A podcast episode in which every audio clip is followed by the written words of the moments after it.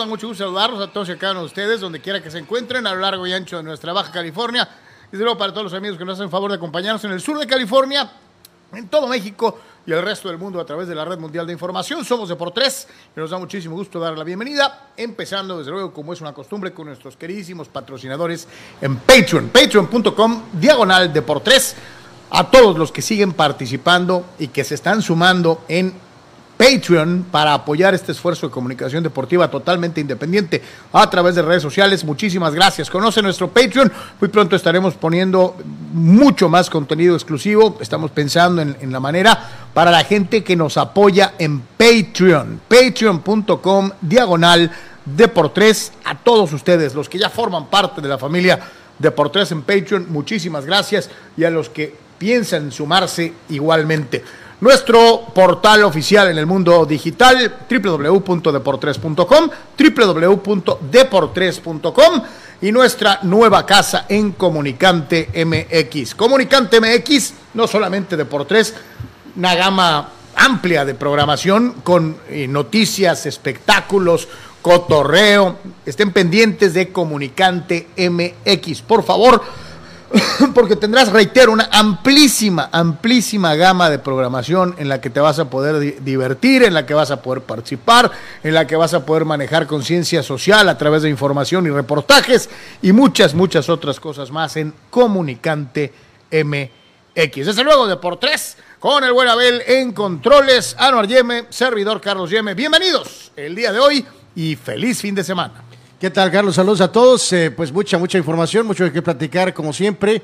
Eh, veíamos por ahí que a 150 días de la, de la Copa del Mundo, ¿no? Yo pensé que a 150 grados. Eh, no, este, bueno, pues eso ya es este, un severo problema, ¿no? Así que gracias a todos por su respaldo en Patreon y como siempre invitándolos a que nos sigan en deportes.com y también en las diferentes redes sociales y ahora también en Comunicante, que es muy importante que nos apoyen también siguiéndonos por esa forma, ¿no? Muy fácil Comunicante MX, así los encuentra en Facebook también, ¿no? Efectivamente, nomás dele me gusta y ahí vas a tener acceso no solamente a los programas diarios de Deportes, en un eh, tiempo también estaremos ya presentando cápsulas diferenciadas eh, de acuerdo a los diferentes deportes, dinámicas, preguntas, regalos a través de Comunicante MX. Por cierto, me mantengo.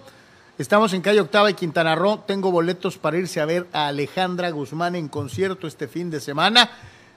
Tienes que venir, llegar aquí a Octava y Quintana Roo y decirnos, aquí está mi teléfono, les demuestro que estoy suscrito a Deportes y a Comunicante MX y te vas allá, al puerto de Ensenada, a ver a Alejandra Guzmán en concierto. Octava y Quintana Roo, estamos empezando. es cuando Chile Verde, si andas por la zona del río o si estás, vives cerca en la zona centro, y, y, en la Colonia Libertad, en fin, algún, estás muy a tiempo de salir corriendo, calle Octava y Quintana Roo. Nos mandas un mensaje ahí en Comunicante MX, ya estoy aquí y en mano para que te vayas a ver a Alejandra Guzmán. Esto es muy, muy importante. El requisito, tu teléfono y la suscripción en Comunicante MX y desde luego también en Deportes. Así que ahí está.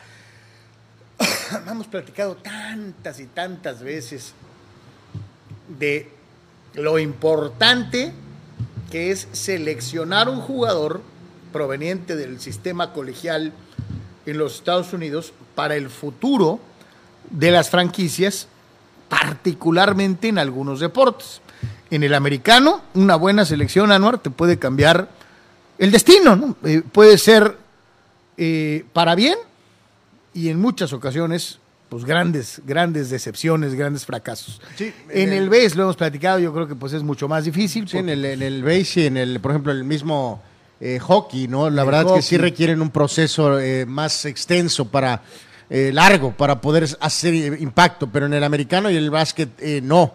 Sí estás contando, sobre todo con las primeras elecciones, en que estás buscando a alguien que te va a ayudar. Impacto de, de en la siguiente temporada. Entonces, eh, en este caso, este draft, eh, al, al, no estar nosotros al, a, al día, tal vez siguiendo, pero no, o sea, si percibimos eh, años anteriores, eh, ya hablando de décadas anteriores, eh, esos prospectos de talento natural, Carlos, trascienden. Eh, Empiezan a hacerse famosos desde antes. Sí, o sea, trascienden el tema de, de, de si, colegial, de si ¿no? en este caso, por ejemplo, realmente estás en los Estados Unidos o no. O sea, eh, Tim Duncan era sabido de todo mundo, pues, o sea, no, no tenías que ver todos los partidos de Wake Forest para saber que Tim Duncan era un jugador generacional.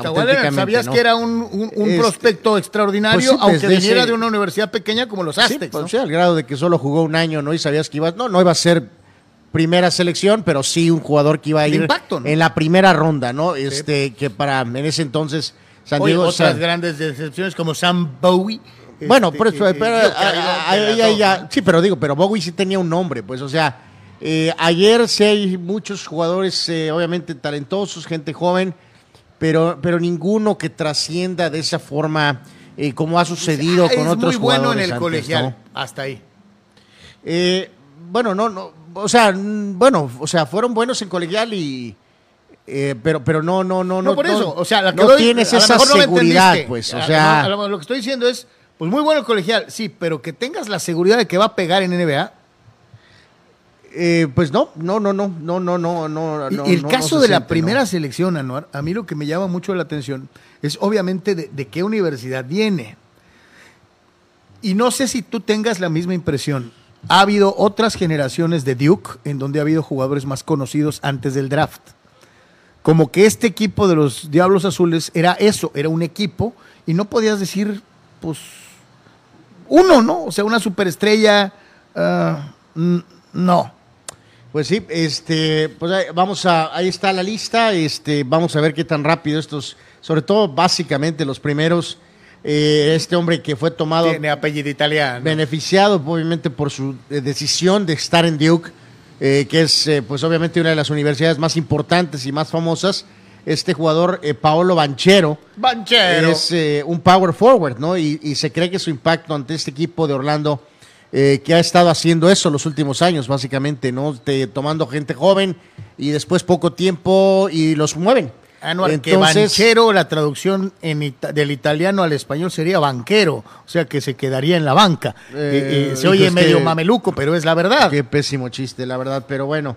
Este, el segundo jugador fue Chet Hornbren de Gonzaga, que es uno de estos centros modernos, ¿no? Es un, eh, es un seven, es un hombre de siete pies pero con eh, un eh, físico delgado y tira three pointers.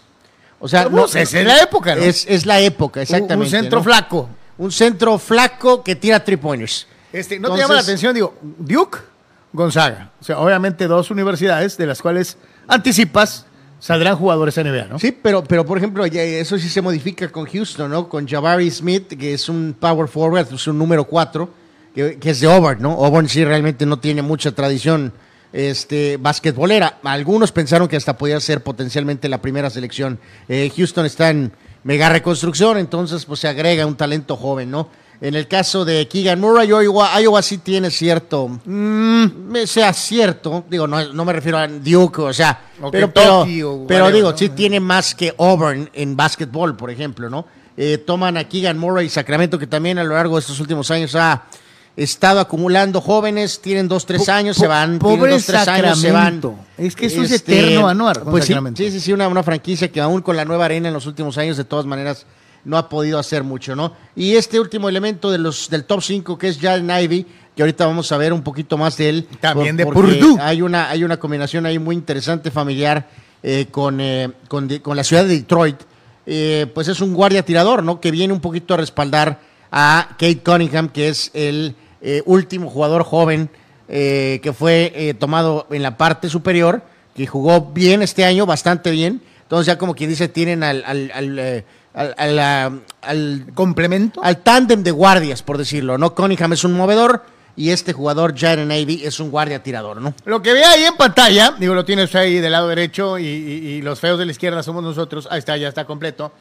Si me brinca, solamente un jugador proveniente de la famosa G League, la Liga de Desarrollo.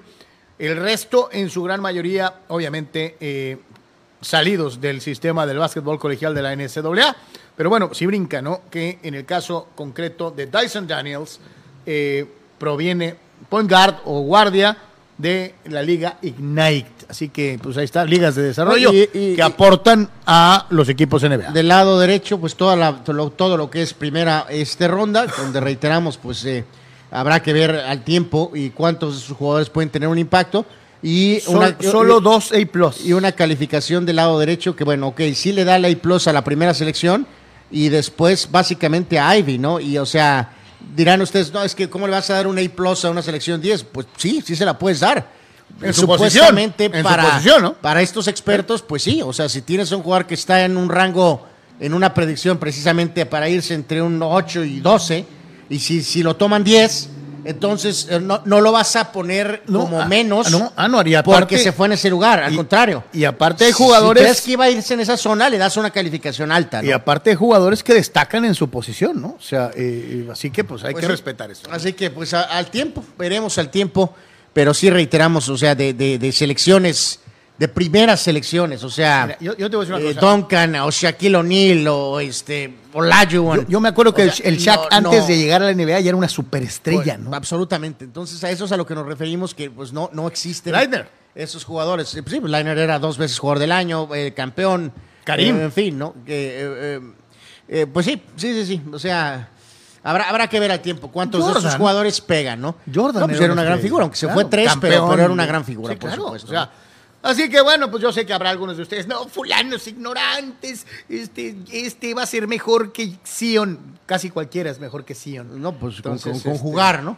Exacto, entonces, eh, serenos, morenos, la verdad, eh, eh, fue un draft NBA eh, al estilo del plantel de Cholos, este, modesto, modesto. Bueno, y hay algunos que están muy, muy envalentonados con el cholo, ¿eh? ¿De verdad? Eh, sí, sí, sí. sí. Esos son Eh, pero sí, bueno. Sí, sí, sí, totalmente, ¿no?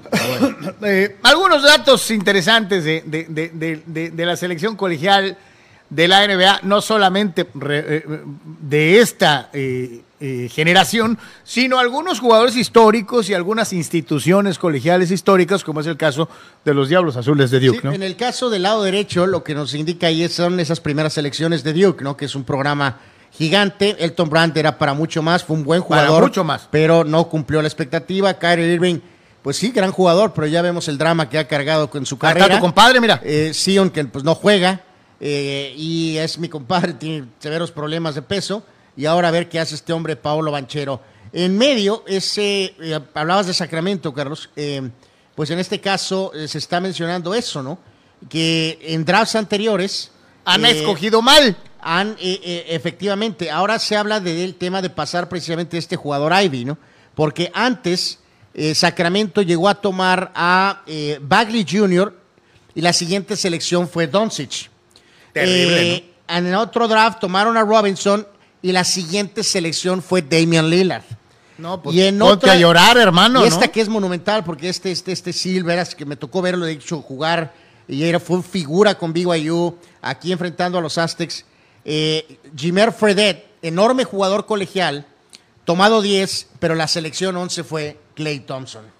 Entonces. Ya eh, multicampeón en NBA. por eso una franquicia como Sacramento entonces siempre se queda en la mediocridad, ¿no? Porque siempre está una selección de, evidentemente, a Y- y- dar un salto y de aquí calidad. la ¿no? gran pregunta sería, carnal, eh, eh, eh, ¿será acaso que le gana la ansiedad a la dirección deportiva de los Kings? No, no, pues la, no, aquí hablamos que ha habido ya incluso diversas personas eligiendo, no solo una. Entonces, como que es parte de, te pones esa camiseta y pues acabas eh, eh, Y metiéndola eliges, al, a- al eliges una antes, ¿no? Sí, sí, sí. Exactamente, ¿no? Y del lado izquierdo eh, aparece la historia un poquito de este muchacho Jared Navy, que fue la quinta selección, y que va a Detroit y que tiene esa conexión, su, este, eh, su grandfather, su, este, abuelo. su abuelo, James Hunter, jugó con Detroit en las temporadas entre 76 y 82. Y su mamá jugó en el equipo de la WNBA, el Detroit Shock, en 2005. Así que en este caso, como quien dice, eh, Jaden Ivey pues cae como anillo al dedo este, eh, con las conexiones familiares. Que tal vez le hubiera gustado jugar con los pistones, ¿no? Eh, no, no, no, a él sí le va a tocar, a él sí le va a tocar. ¿Sí? O sea, sí, sí, sí, Ah, por eso decíamos. ¿no? Que él, él, él- él cae a Detroit, donde ya jugó el abuelo Ah, sí, y cierto, donde jugó eh, la mamá, ¿no? Así que- Entonces, tres generaciones ligadas a la ciudad de a Detroit. Detroit, ¿no? Exactamente. O sea, que nunca se me va a olvidar aquello de que, este, Magic, bienvenido a Los Ángeles, este, sí, quiero estar aquí dos años y quiero irme a los pistones porque de allá soy. Y te- Eh, no, no, no, pues llegó aquí a California y este, conoció las virtudes de, de, De este- Hollywood. de Hollywood y pues no, no, no regresó más que la Navidad a lo mejor, pero. Probablemente, ¿no? Pero bueno, pues ahí está más o menos eh, en general lo que fue el draft, la selección colegial en la NBA. En donde, bueno, pues cómo le fue a tu equipo, coméntanos, dinos, a ti que estás en Comunicante MX, déjanos tu comentario, a qué equipo de la NBA, de la NBA le vas, cuál es la mejor selección colegial que recuerdas para tu equipo, Eh, eh, cuál es la peor, Eh, qué opinas de, de- de las selecciones de este año, ahí estamos a tus órdenes. y las primeras del día, son de Gerardo Atlista López, mi querido Jerry, Jerry Boy. Muchas gracias por estar con nosotros. Buenas tardes, ahora sí, con la incorporación de Manotas, el refuerzo Dumbo Flores y el buen joven Hideki. ¡Ay, mamá! ¡Vamos por ti, Real Madrid, en el Mundial! Hablando Híjoles, Atlas. Mauro Manotas va a estar en el Mundial de Clubs. Sí, los días que llegan, evidentemente. Bueno, más es que bien juega, cabrón, Dejemos de pensar mejor exacto en el Mundial de Clubes, por lo que dice nuestro amigo. Primero habrá que pues disputar ese tema de la, de la, de, digo, no tiene pretexto Atlas, ¿no? Pero sí es llamativo, Carlos, eh, ya que Ahora, acuérdate que Eh, con los Yolos pasa lo que con los no, padres. no, no. Se van de aquí y juegan bien en otros Sí, lados. pero como que aquí el Atlas a lo mejor ya sí se pasó de, eh, o sea, los poderes y la magia llegan a, a un límite, Carlos. No, porque O tienes sea, un familiar no sé dónde. y- Eh, y eso va a hacer que Manotas meta goles. Eh, no, no entiendo bien, pues, este, por qué, ¡Saludos, Gómez Junco! por qué Pero, Mauro Manotas al Atlas, pero en fin, afortunado, ¿no? Tienes dos torneos No, no, terribles. afortunado Solos. Terri- que se deshizo de él. Ok, afortunados porque ya no sigue, pero más afortunado él que tiene dos torneos terribles. Y todavía tienes chamba y con el campeón, y la ¿no? recompensa es ir al equipo campeón. Wow, increíble. De esas Sí, que sí, no tienen bien. explicación a veces, ¿no? Dani Pérez Vega dice, ¿qué tal? Ayer Musgrove con su peor salida de la campaña. Parece que le afectó su ritmo el descanso por COVID, ya que después de la quinta entrada sus picheos no rompían igual y fue donde le pegaron los dos home runs. Este, algo triste, Dani Pérez Pues Vega. darle un no poquito crédito a los Phillies, ¿no? Que, un po- que desde que corrieron a Gerardi han estado pues un poco mejor, sin duda alguna, ¿no? Dice Víctor Baños allá en Ensenada. Saludos a todos los amigos que nos ven en el puerto. Abrazo grandote. Gracias por estar con nosotros. Buen fin de semana. Qué regreso se aventaron los Yankees contra los Astros. Dice el vapuleado por los Yankees. Fan Hicks respondió y George, como el gran juez, fue el que dictó sentencia.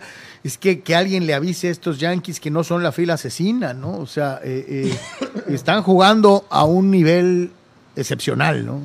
Sí, que ahorita, bueno, ahorita vamos a hablar, hay noticias también de George hoy, eh, eh, no de su contrato a largo plazo, sino apenas resolviendo el contrato de esta misma campaña, Carlos. O sea, pero bueno, ya se arregló ese tema por lo pronto para, para George con los Yankees, ¿no? Dice Dani que no es para alarmarse lo de Musgrove. Dice, eh, eh, la próxima se recupera. Dice, lo malo es que le abrió el camino a Gonzolín para consolidarse como el mejor pitcher en la nacional. ¿Ganó Tyler? Eh, ahorita, ahorita vamos a, a repasar Este, todo. sí, sí. porque ahí vamos a ver cómo está el show, porque acuérdense que también iba por el 9-0, ¿no? Entonces, los dos pitchers de los Dodgers, si ganó el que tenía que ganar, pues tendrían la misma eh, cantidad de ganados. y No, no, pero ya, o sea, eh, recordemos que fue Kershaw el que ganó ayer, ¿no? Ajá. Este, Y, eh, entonces el otro pitcher de Dodgers es... eh, Eh, eh, eh, no, él, este, o sea, Ganó, él va- él va a perdió. ir- él va a ir, ahorita te digo cuándo. a ver, cuándo ahorita va, lo, ¿no? ahorita lo vemos. Dice, la verdad me sorprendió que Néstor Araujo decidiera ir al América, dice Eduardo de San Diego, tomando en cuenta que es titular en Europa, pero seguramente la oferta fue muy buena y en el Celta de Vigo ya no aspiraba a nada más. Y volvemos a la eterna pregunta, Eduardo de San Diego. ¿Jugar en el Celta de Vigo o jugar en el América de México? Y algunos me dirán, no, es que en Europa el Celta es de los equipos de abajo en la tabla. El América tiene que ser de los tres aspirantes al título. Ya estuviste en Europa. Es Sí, no, cuestión el, de cada quien. Anderson se fue sin decisión el miércoles, Ah, ¿no? entonces El se quedan de los 8-0, Dodgers, ¿no? Lanza hasta el próximo lunes. En cuanto al tema de lo de Araujo, este, el Celta le dijo que no iba a haber eh, eh, reno- renovación. Entonces, este, eh, con el Mundial tan cerca y una oferta probablemente buena de Muy América. tentadora, ¿no? Yo creo que aquí ya Araujo, increíblemente, digo, si recordamos su carrera, eh, prospecto muy fuerte, fracasó con Cruz Azul, fue hasta que se fue a Santos que eh, tuvo la posibilidad de desarrollar su juego y después se ha aventado varias campañas en España. Así que vamos a decir que eh, logró con éxito. Cumplió quedarse en Europa, ¿no? Cumplió quedarse en Europa y ahorita en una situación muy particular, reitero, Copa del Mundo muy cercana, tu club ya no te decidió, ya te indicó que no va a contar contigo eh, más, Carlos, pues no, no, no creo que hay tanto problema de que Néstor Araujo regrese, ¿no?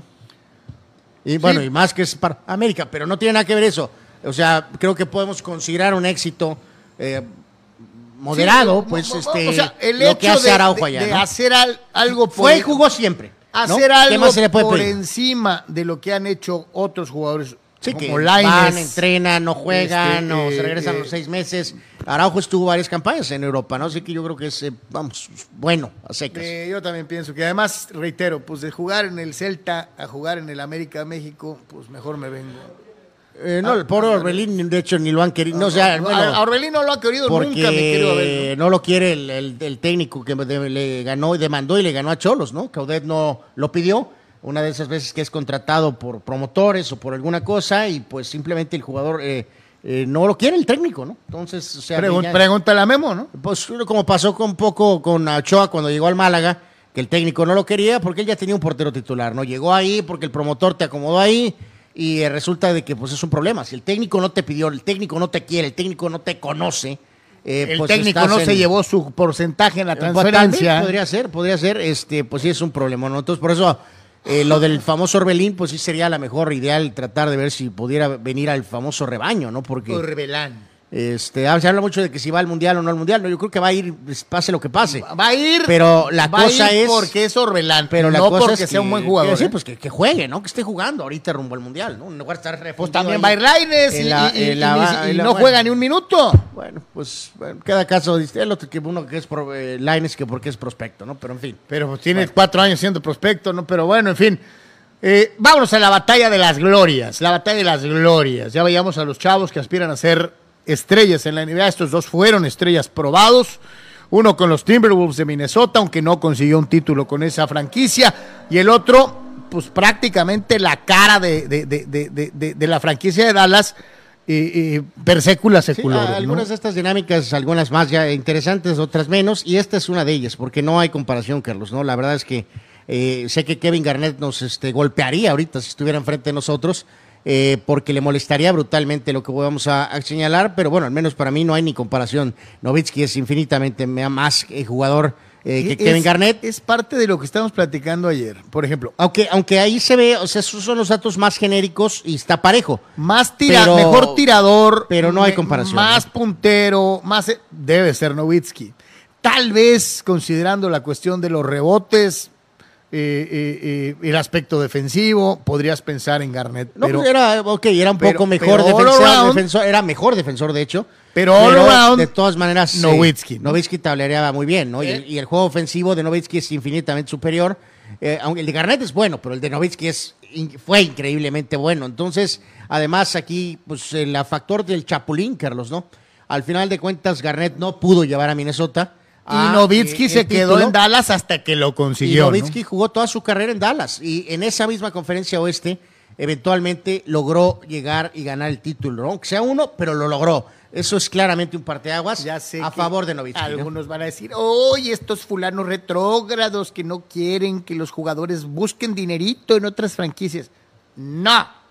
Pues de hecho no buscó dinerito, buscaba ganar. Mucho más válido quedarte en un equipo fajarte los pantalones y llevarlo a un título, como lo hizo Dirk Nowitzki, a chapulinear, te vas a Boston, haces equipo con quién era Pierce y con, y con Ray Allen. Y con Ray Allen, y pues ahí sí, ahí sí gané, pero pues ocupaste ayuda, ¿no? Eh, sí. Entonces, eh, vamos, creo que es muy claro, esta batalla es ganada por Nowitzki y de manera clara.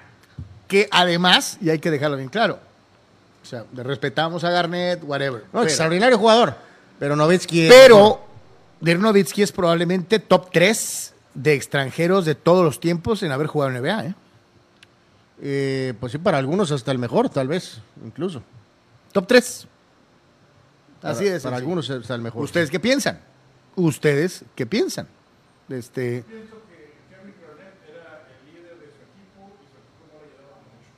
Hablando, dice, dice a ver Pues- que, que Garnett era el líder de los Timberwolves, pero su equipo no lo ayudaba a Pues, conseguir el válido, objetivo. pero pues también en Dallas construyeron de la nada, pues.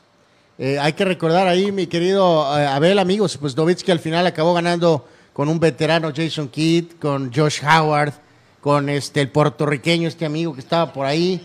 Este, o sea, así como que también tuvo gran ayuda. En el- algún momento, la mejor campaña en Minnesota de, de- tuvo a Sprewell, tuvo a Sam Cassell, eh, y se quedaron, eh, al final de cuentas, se, se quedaron corto, cortos. ¿no? Entonces, eh, pues sí, sí, sí, aquí sí creo que, este, pues, Ahí sí, Nowitzki ya- gana, ¿no? Ya es cuestión de, de- de preferencias de una u otra manera. Eh, sobre todo aquellos que te gusta más el básquetbol más defensivo, más eh, físico, pues escogerías a Garnett, sin que en ningún momento digas que Nowitzki era fla- soft o, o suave, o- no lo era, ¿no? El alemán no, no era un jugador suave de una, de una u otra manera.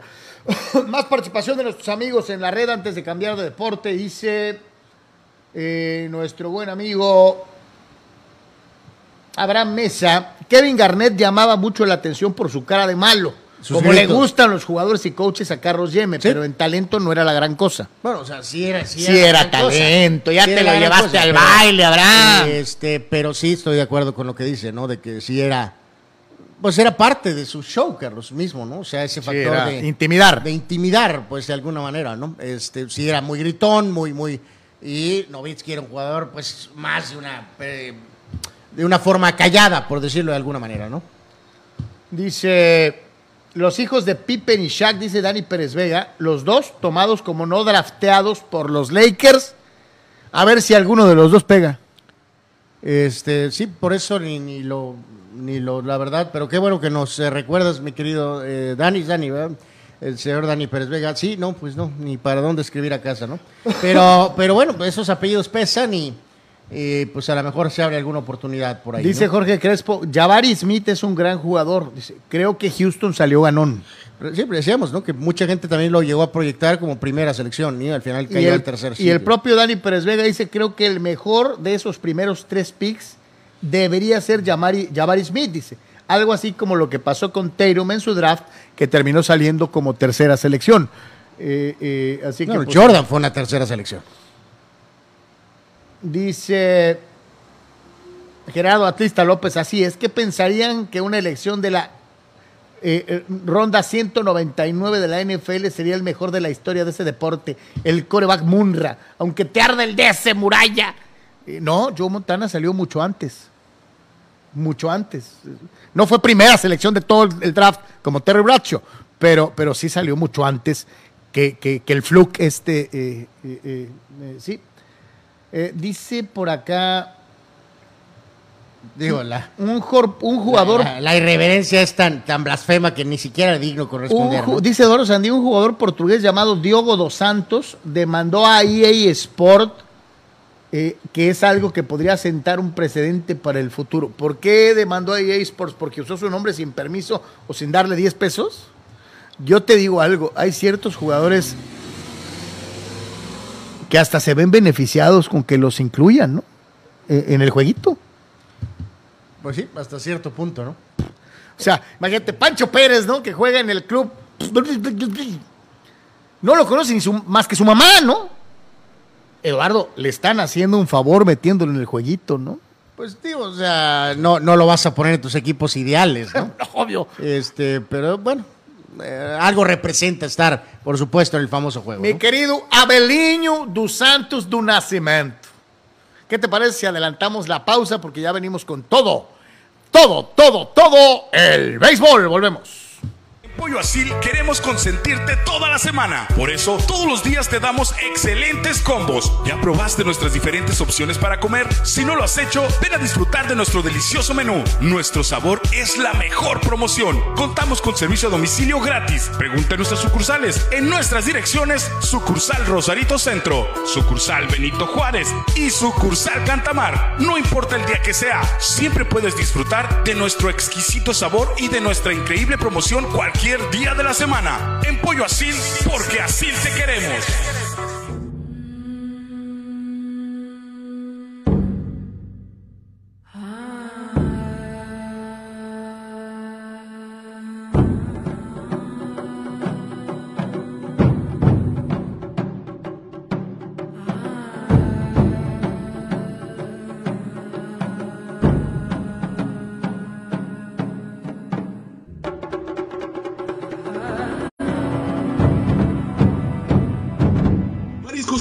Junior te invita a disfrutar de su excelente menú. Mariscos frescos y de la mejor calidad. El placer del mar listo para degustar. Ven y prueba nuestros platillos y botanas con un ambiente 100% familiar y con todo el protocolo de seguridad e higiene. Escápate a Mariscos Popotla Junior y prueba el mejor sazón en mariscos. Estamos en Boulevard Popotla, kilómetro 30, número 3103. Pide para llevar al 661-100-2598. Mariscos Popotla Junior, del mar listo para degustar.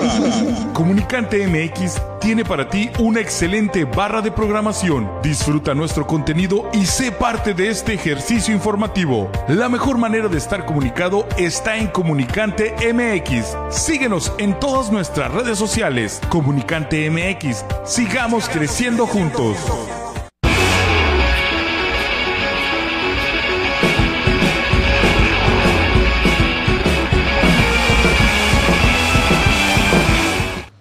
En Comunicante MX y en Deportes. Gracias a todos por continuar con nosotros y nos vamos a ir del eh, deporte ráfaga al eh, mundo del béisbol, en donde estaba muy contento hace rato, este, pues algunos eh, que le van a los Yankees y tienen razón para estar contentos de una u otra manera. Habrá algunos a cuyos equipos no les esté yendo de la mejor forma. Digo, caso concreto, por ejemplo, los Bravos de Atlanta, actuales campeones de Major League Baseball, algunos dirán tienen crédito en el celular, pero sí no les ha ido, pues eh, probablemente como algunos esperaban. En el eh, caso concreto de los Dodgers de Los Ángeles, creo que todos esperábamos que fueran así, aunque los padres están yendo tal vez un poquito más por encima de las expectativas, sobre todo pensando en las ausencias de eh, Tatís, en lo que ha sido prácticamente toda la temporada, y ahora con la ausencia de Manny Machado. Pero eh, el resto de los jugadores de los padrecitos han, se ha fajado los pantalones, han asumido el reto y eh, están jugando para ganar como si estuvieran Machado y Tatís. ¿eh? Mm, Bueno, suena demasiado osado eso, ¿no, Carlos? Lo O están sea, haciendo bien. eh, o sea, después de lo de Colorado, le ganas a Arizona, que es un equipo con muchos problemas, y ahora pierdes ayer, ¿no? Con los Phillies. Ahí van, ahí O van. sea, digo, lo de, Mate- de eh, Tatis es obvio que si el equipo ha logrado Oye, se perseverar. Se siguen manteniendo un jueguito, juego. O sea, Por eso, por bien, eso, ¿no? pero digo, pensando en que, van- en que los Dodgers tienen un temporadón, han de acuerdo a muchos. ¿no? apenas este, este, perdido un par de juegos, Machado. O sea, no, no, no es.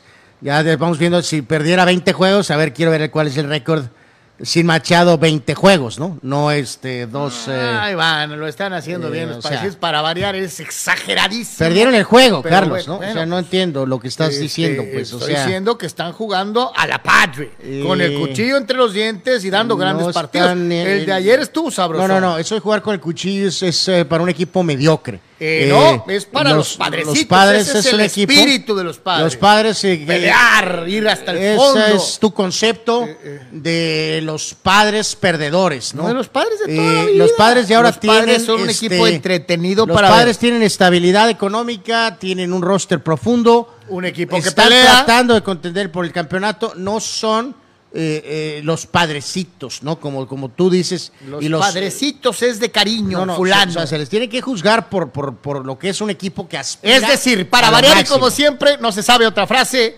Si no son campeones, es un fracaso. No, no, no, no tanto. Es un ni- fracaso. ni que fueran los Yankees. Simplemente te estoy diciendo que no hay por qué tapar lo de ayer. Ni, o sea, digo, Ayer se pierde con los Phillies, que es un equipo competitivo. Tiraba la teoría, Dani, y se mencionó ayer en la transmisión, lo decían los, los, eh, diferentes compañeros que narraban. Este, de- se planteó el tema de que si había algo de cansancio, lo que si el tema, o sea, cansancio sin el COVID, cansancio Con el COVID. post-COVID.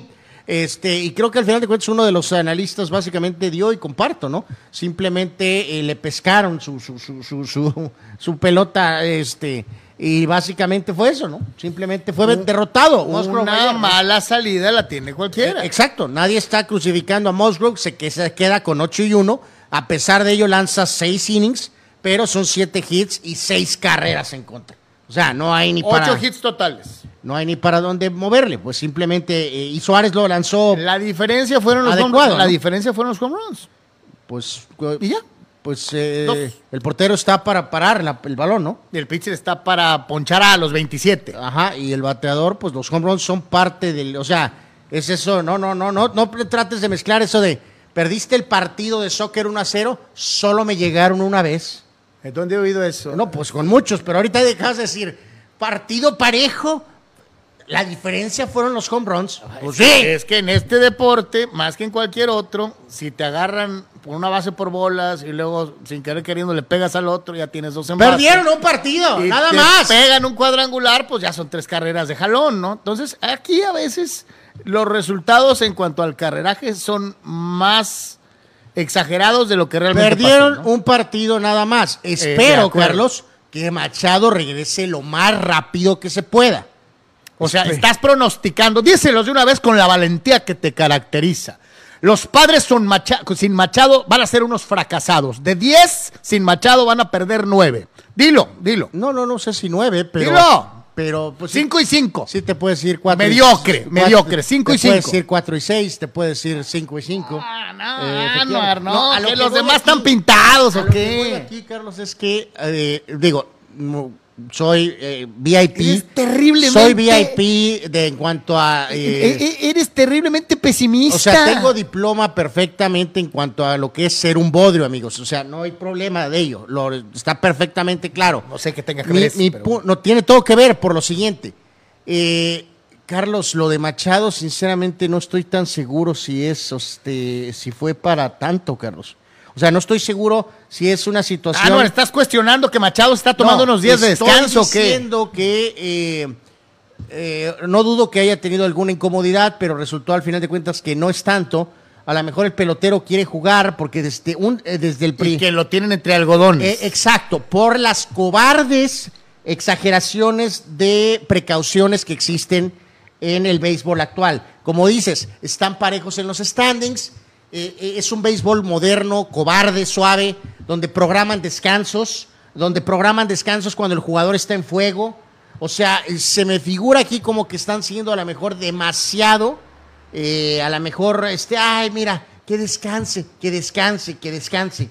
En fin, yo, yo creo que Machado va a estar de lo más pronto posible de regreso este, en la formación de los padres, en el line-up de los padres, este, para lo que será eh, la continuación de esta serie. Reitero, hoy de nueva cuenta 6:40 el partido, Mackenzie Gore en contra de Nola, que lanza por los eh, eh, Phillies, ¿no? Así que ese será el duelo del, día, del día de hoy, ¿no? Este, Dice Alejandro Moreno que el tocayo Carlos Moreno, quiero salen los videos graciosos de Fidel. No son videos graciosos de Fidel, son de fulanos desconocidos, no de Fidel, pero bueno. Este, dice. Dice Abraham Mesa, se dice que el acuerdo de hoy entre Yankees y George a puerta cerrada y que aún no le dan el megacontrato para poder ir por refuerzos de élite después del juego de estrellas. no, no, ¿Crees no, que estén no, por abajo de la mesa acá de cuates o qué? No, no, no. aquí la diferencia era patética. Más, ahorita, ahorita ya vamos con los Yankees. Ahorita, ahorita lo vamos a, platicar directamente. Los Yankees. Eh, dice Víctor Baños, hoy muy buena serie con Bravos, con el regreso de Freeman Atlanta y con Julio en la Lomita. Se respira ambiente de postemporada. Víctor Baños, saludos.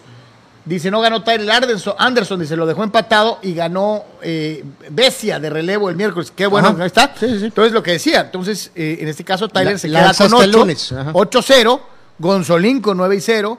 Este, pues sí, y ahora con lo que le pasó a Musgrove, pues obviamente, pues todo indica que el, el gato Gonzolín, pues es el que lleva mano para el juego de estrellas, ¿no? Eh, pues sí. Sí, sí, sí. A menos que tiren una curva, pero parece que así va a ser, ¿no? Eh, así que bueno, pues ahí está. Eh, entonces ahí estaba lo de los padrecitos, que pues bueno, pues nos quedamos con las ganas de decir que le ganaron a los Pilis. ¿Qué pasó con los Dyers? Bueno, de hecho, les dijimos eh, ayer, porque el juego terminó en, en nuestro horario. Nada más lo vamos a ratificar y precisamente expandir un poquito los numeritos de lo que será la continuación de la actividad para los Dodgers. Ganaron ayer 10 a 5 a los Rojos.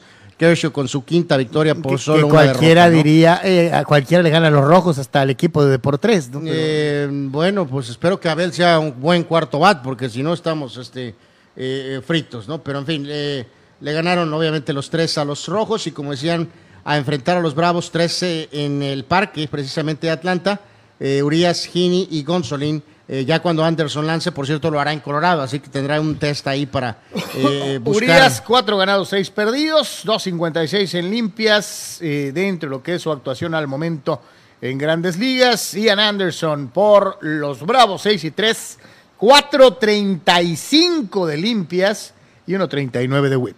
Sí que en, eh, eh, hemos hecho algún par de comparaciones con padres, con algunos de sus rivales. Obviamente Atlanta como campeón defensor y lo que decían ahorita, ¿no? De que puede ser un, posible duelo. Eh, en números genéricos hasta este momento. Hay que recordar que Atlanta empezó un poquito lentón, eh, pero evidentemente ha, llevado eh, más, más rápido. Parejos Dodgers y Bravos relativamente en el tema de carreras. Tiene mucha mayor cantidad de home runs Atlanta, eh, 108-84. Eh, um, y en el tema del picheo, pues están parejos, pero, bueno, no parejos. Claramente Dodgers es mejor en el tema de, de, de picheo en general, ¿no? Así que vamos ahí más o menos eh, de lo que se espera sea esta eh, buena serie. Entonces está eh, interesante, Carlos, porque tienes lo de Padres Phillies, obviamente. Tienes a los Dodgers Yankees con Atlanta y con- y la continuación con de la serie ¿no? de Houston con Astros. Así que muy buenos partidos de béisbol. Ahorita que no hay básquet, que no hay americano, obviamente, y que el soccer mismo está, bueno, en México está por empezar, pero en otros lados todavía le falta un ratito. Entonces, eh, ahorita enfocarse al base es eh, obviamente muy buena opción, ¿no? Y es precisamente en el base en donde el eh, equipo de los Yankees de Nueva York, lo hemos venido diciendo y lo decíamos desde el inicio de esta serie, pues se vio las caras otra vez contra el equipo de los Astros de Houston y en donde el conjunto neoyorquino se vuelve a levantar con la victoria en la pizarra del día de ayer, siete carreras por seis. Los Yankees económicos en hits, seis, seis solamente, pero para conquistar siete grandes carreras que lo llevaron fue- a su fue un partido quincuagésimo segunda Partido victoria en la temporada, ¿no? Sensacional. O sea, Houston llegó a tener aquí ventaja de 3 a 0. Nueva York regresó y empató a 3. Después apareció otra vez eh, Jordan Álvarez desatado. Puso el juego 6 a 3. Así continuó este, por el, el amplio tiempo. Y este, hasta que eventualmente en la novena entrada, en la parte baja de la novena entrada, vino Hicks eh, con el bombazo de tres carreras para empatar el partido, Carlos. O sea, estuvo dramático. Y Stanton Eh, llegó a ayer. 15, ¿no? Y este, bueno, antes, ¿no? Pero, pero, pero insisto, el juego estaba 6 a 3 en la baja de la novena. Y Hicks conectó un descomunal este, batazo importante, empata el juego. Y después fue el, precisamente Aaron Judge el que ganó el partido, no con un home run, pero sí con un sencillo, demostrando su increíble momento este que tiene. Ya hoy temprano se dio la famosa situación esta de la- del arbitraje. Hay que recordar, eh, George no pudo llegar a un acuerdo de un contrato largo a principios de la campaña y se tomó la decisión de que no iba a haber negociaciones hasta que termine esta temporada. Pase lo que pase. Lo que sí tenían que definir con el arbitraje por el contrato, este, el tema contractual de grandes ligas, era que se estaban, o sea, no creo que los Yankees sean tan ridículos que los de estarse peleando por cuatro o dos millones de dólares, sino que tienes que hacer cosas por procedimiento porque así está el sistema. Entonces, a la, a la larga, eh, la gente de George en este arbitraje para el salario de esta campaña pedía 21. Yankees ofreció 17. Al final de cuentas, antes de entrar a la famosa son- sesión de que arbitraje, son cuatro melones, que ¿no? son cuatro millones. de- fue muy criticado ayer por la noche eh, la, la dirigencia de Nueva York de que estaban eh, pichicateando cuatro ¿Sabes millones qué? de dólares. sea te doy 18 y Eh, medio, ¿no? Pero, pero bueno, al final de cuentas, eh, ambas partes, para evitar el proceso, eh, decidieron, como quien dice, quedar a la mitad. Entonces, el salario de George, que lleva hasta este momento una campaña MVP, será de 19 millones de dólares. Ah, Bueno, considerando que hay otros que están ganando 35 y 30. Es baratero. Evidentemente, el gran año de George le va a salir muy barato. no, le va a salir muy caro a los Yankees al término de la temporada. Después, y los ridículos, este, eh, eh, no les va a quedar de otra más que pagar. Carlos, porque si dejas ir a George, eh, esta directiva del, del hijo de Steinbrenner quedaría. eh, ¿Cómo no le vas a pagar? Pues es un Y jugador. si son campeones, le van a tener Más. que igualar mínimo con Tatis. Por eso, pero, pero mínimo. ya lo de, lo de campeonato, claro, él tendrá mucho que ver, George, pero vas a requerir el colectivo. Pero lo que sí puede hacer ahorita, pues, es ser MVP, líder hombronero, líder No, no, por eso, añade, este, de eso no me queda dudas que lo va a lograr, Ano. Bueno, pues vamos- Pero vamos si de ver. veras sacaran a los Yankees del, de- del, del tiempo que ya llevan sin ser campeones, George puede decir, No, no, págame no, lo de eh, Tatis y no, 10 pues pesos él- él más. Exactamente, va a querer ese tipo de contrato y pues a menos que los Yankees cometan la ridiculez de dejarlo ir, este, pues van a tener que pagar, ¿no? Para hoy a las 4 de la tarde, el veteranazo Justin Verlander, la loma de los disparos por el equipo de Houston. La temporada de Verlander ha estado muy sabrosa, ocho ganados, dos perdidos, 2.30 en limpias para enfrentarse a Luis Severino, cuatro ganados, un perdido, 3.27 de porcentaje de efectividad. Así que está sabroso el duelo monticular, Verlander contra Severino en el Astros Yankees el día de hoy. Ayer mencionamos, pero hoy tenemos esta, esta, este, este, eh, este gráfico, Carlos, que refleja un poco lo que habíamos mencionado, para verlo con, con más detalle, ¿no? En el tema de este.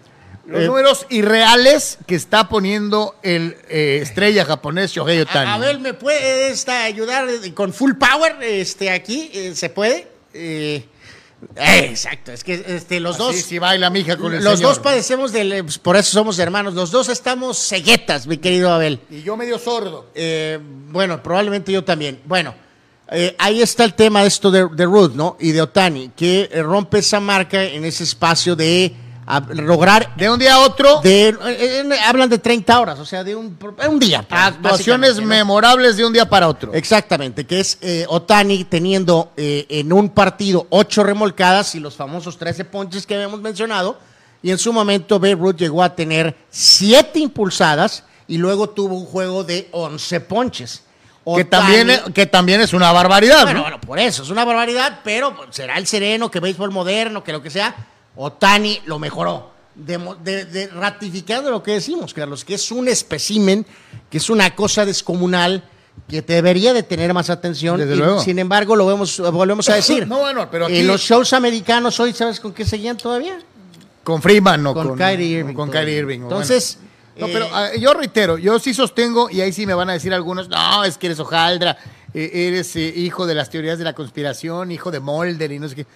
Hay una sola cosa que impide que Shohei Otani tenga la total atención de Bueno, lo que un dos, tipo ¿no? de sus características tiene.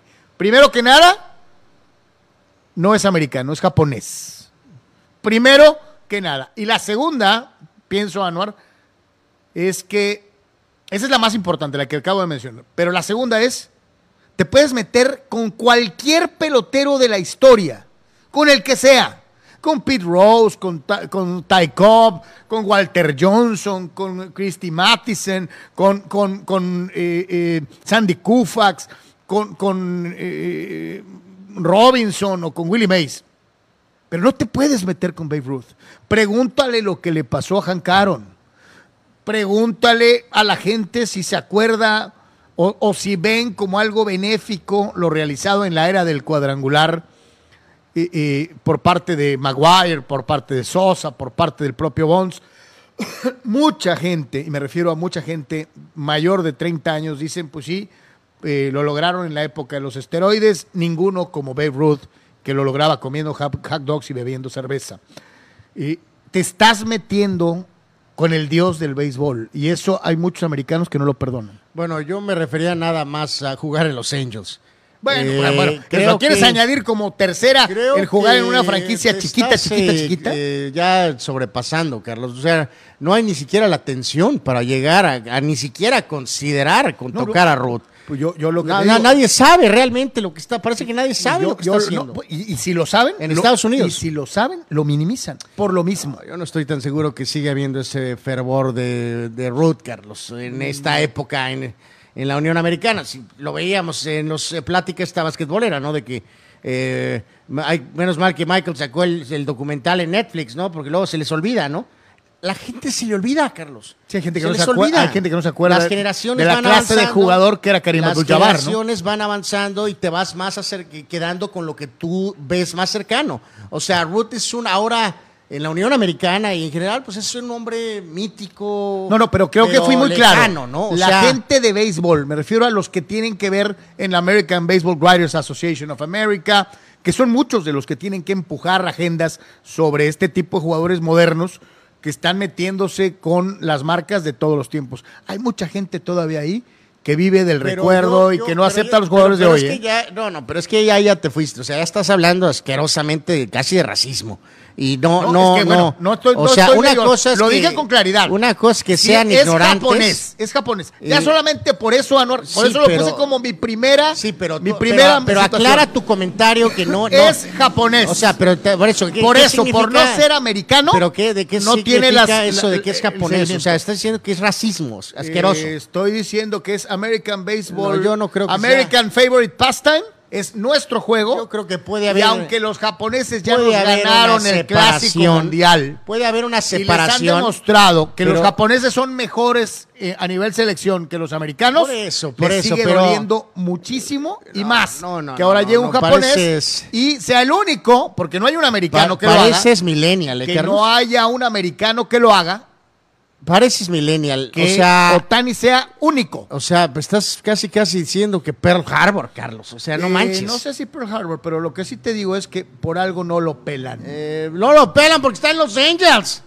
Eh, muy simplista, muy así, pero bueno. No simplista Te nada, pues es un equipo gris, Carlos, no pinta. Ve a. Mike Trout, tres veces MVP, mejor pelotero de los últimos años por mucho. Y americano, y no lo pelaban. Ahora imagínese, peor, siendo japonés y metiéndote contra el dios del béisbol. Bueno, pues cada quien su opinión. Eh, repasamos rapidito, Abel, los, eh, por favor, los eh, más destacados eh, peloteros de la jornada de ayer. Eh, en el caso de los bateadores, pues... eh, Primero que nada, ¿cuál es el nombre del día? bueno, ese es, ese es tuyo. Hay muchos, ¿eh? Hay varios aquí. Adley Rushman. ¿Qué tal, eh, eh? Dansby Swanson suena de, ya lo digo, es un pelotero conocido, pero suena de película. Dansby eh, Swanson. Me gusta como para película del Gran Gatsby. eh, suena como Dirk Diggler, pero bueno. Cody Bellinger no puede negar que es un hombre beisbolero. Eh, pues, eh, bueno, pues como jugó en las ligas pequeñas, supongo, ¿no? Eh, es- está Monsi ahí, que por, por supuesto está tratando de regresar a su mejor forma. Y eh, Adley Roxman con Baltimore, ¿no?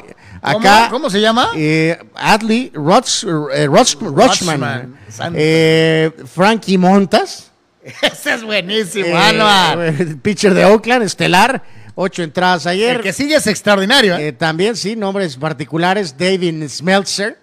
Eh, bueno, no, y el que sigue, bueno, échalo. Pero, pero el Plisak es un apellido que ya hemos escuchado. como el viejo Dan. Exactamente, ¿no? Entonces, Zach Plisak con Cleveland también lanza bien. Robbie Ray, pues también Robbie Ray es, Es beisbolero, ¿no? No, yo estaba hablando de nombre de películas eh, de, de otro tipo. Y el que sigue es buenísimo. Y. Kyle Freeland, pues sí, hoy sí es cierto.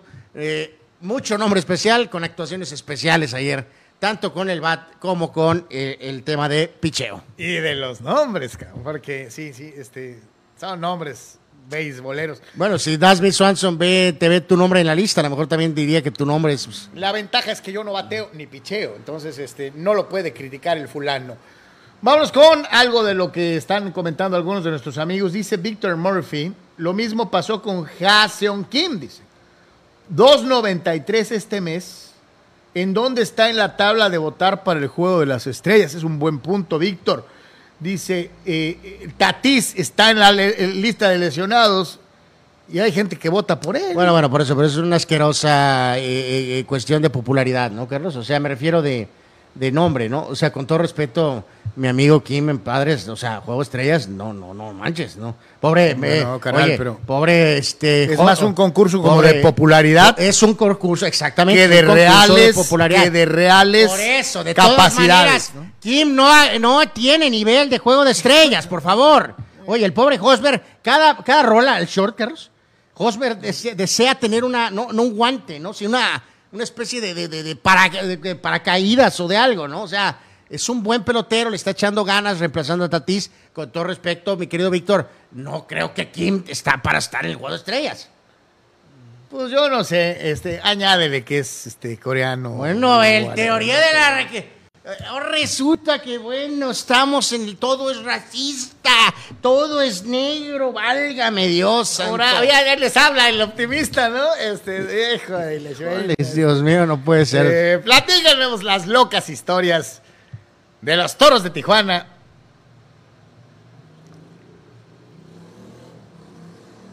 Dilo, Anuar. no dilo. pienso decirlo. Dilo. No voy a decirlo, ni aunque me paguen. Anuar, por favor. No. No lo podemos dejar incompleto. Por poco y se agarran aguamazos. Los Toros de Tijuana, un equipo triunfador. Por y en estilo, además. Por cierto, eh, a, a nuestros amigos, amigos eh, at- atentos a la cobertura de toros, ¿no? De nuestro compañero. Yep. este, el buen Orlando que se la eh, rifa. Métase a Comunicante MX, va a ver todo el cotorreo del pasillo, el sabor. Se va a dar cuenta de qué venden y qué no venden. Este, cómo se pone el rollo ahí en las, en las tribunas. Este, eh, eh, eh, mi querido Abel, ¿no tenemos modo de poner un videito de esos de Comunicante? Este, eh, eh, de- del buen Orlando ahorita de regreso después de la nota.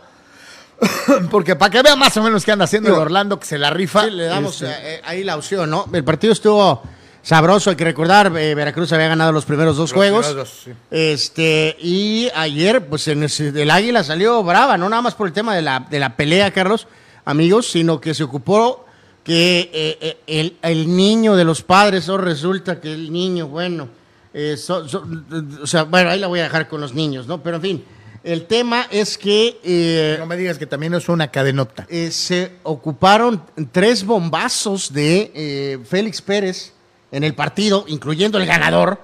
Este, Bueno, por eso ganaron en estilo. ganaron 10 a 9, Carlos. O sea, qué, qué rudo. En sangre. Qué, rudo se puso el águila, ¿eh? O sea, estuvo muy bravo. El, ahí hay algunas conexiones. eh, hasta del mismo tema de que el Peque es el manager de los Peque Valdés, es el manager de Veracruz. No sé si eso ligeramente tuvo un, También, un detallito. ah, sí, tiene su detalle, claro. Hay, hay algunas conexiones ahí entre los equipos. Entonces, el águila estuvo más que listo para esta serie. Y reitero, se ocupó un esfuerzo monumental. Eh, se tuvo la ventaja al principio, me refiero de, de toros. Parecía que iban a ganar con calma, Carlos. Eh, pero, pero esta águila peleó con todo, ¿no? Y al final de cuentas se tiene que decidir todo este, con un bombazo de Pérez que eh, conectó tres ayer eh, por el equipo de Veracruz. Y ahí hablando de esas correcciones, está dio Hombrón ex, Toro Torrero, el Cacao Valdés ex Toro también. Y este también agregó bombazo Jorge Carrillo para los toros de Tijuana. Eh, Rodney ganó en una de esas situaciones en la que pues, lo tocaron. Y después, como Toros ganó, pues se llevó el triunfo, ¿no? En ese escenario injusto que tiene el béisbol en todos lados. Perdió barredas a final de cuentas y entonces eh, evitó la barrida el equipo de Tijuana. Eh, partido más normalito ayer, normal, tres horas 40 minutos, ¿no? Eso es béisbol de Liga Mexicana. Ese Así es que, béisbol. Señores, señores, Victoria, aquí está precisamente, vean, se iban a dar, se iban a romper su mandarín en gajos y era lo que estaba pasando. Eh, Esta la mandó Orlando, ¿va? Este, Abel, ¿tiene audio? Sí, que, que- que ahí, que finalmente el escenario no indica, Carlos, como que si quieres pegar, pero pues decíamos, la pelota va al glúteo de manera... No sabes lo doloroso que es que tener un pelotazo en una nalga, mi querido Anuar. eh, pues de hecho sí lo sé. Este, entonces... Te aplican una penicilina en el glúteo izquierdo. Eh, Carrillo ahí estuvo bastante activo, entre otros, eh, y bueno, al final quedó en, en- simplemente se vaciaron las bancas, ¿no? Pero eh, bueno, básicamente eh, eh, ese conato que hubo ayer. Y ¿no? mientras eso sucedía, después de la penicilina en la nacha izquierda del bateador, nuestro carnal Orlando andaba con Comunicante MX en las tribunas del estadio Chevron. Comunicante MX, nos encontramos el día de hoy en el Estadio Chevron. Hoy está disputando el tercer juego de la serie Los Toros contra el Águila de Veracruz. Hubo momentos interesantes en el partido, sigo, siguen jugando, no se ha terminado el partido. Recuerden que hemos perdido estos dos últimos encuentros pasados en contra de ellos. Ya perdimos la serie, ahorita Toros lo único que puede hacer es sacar este, este partido para no ser barridos en propia casa.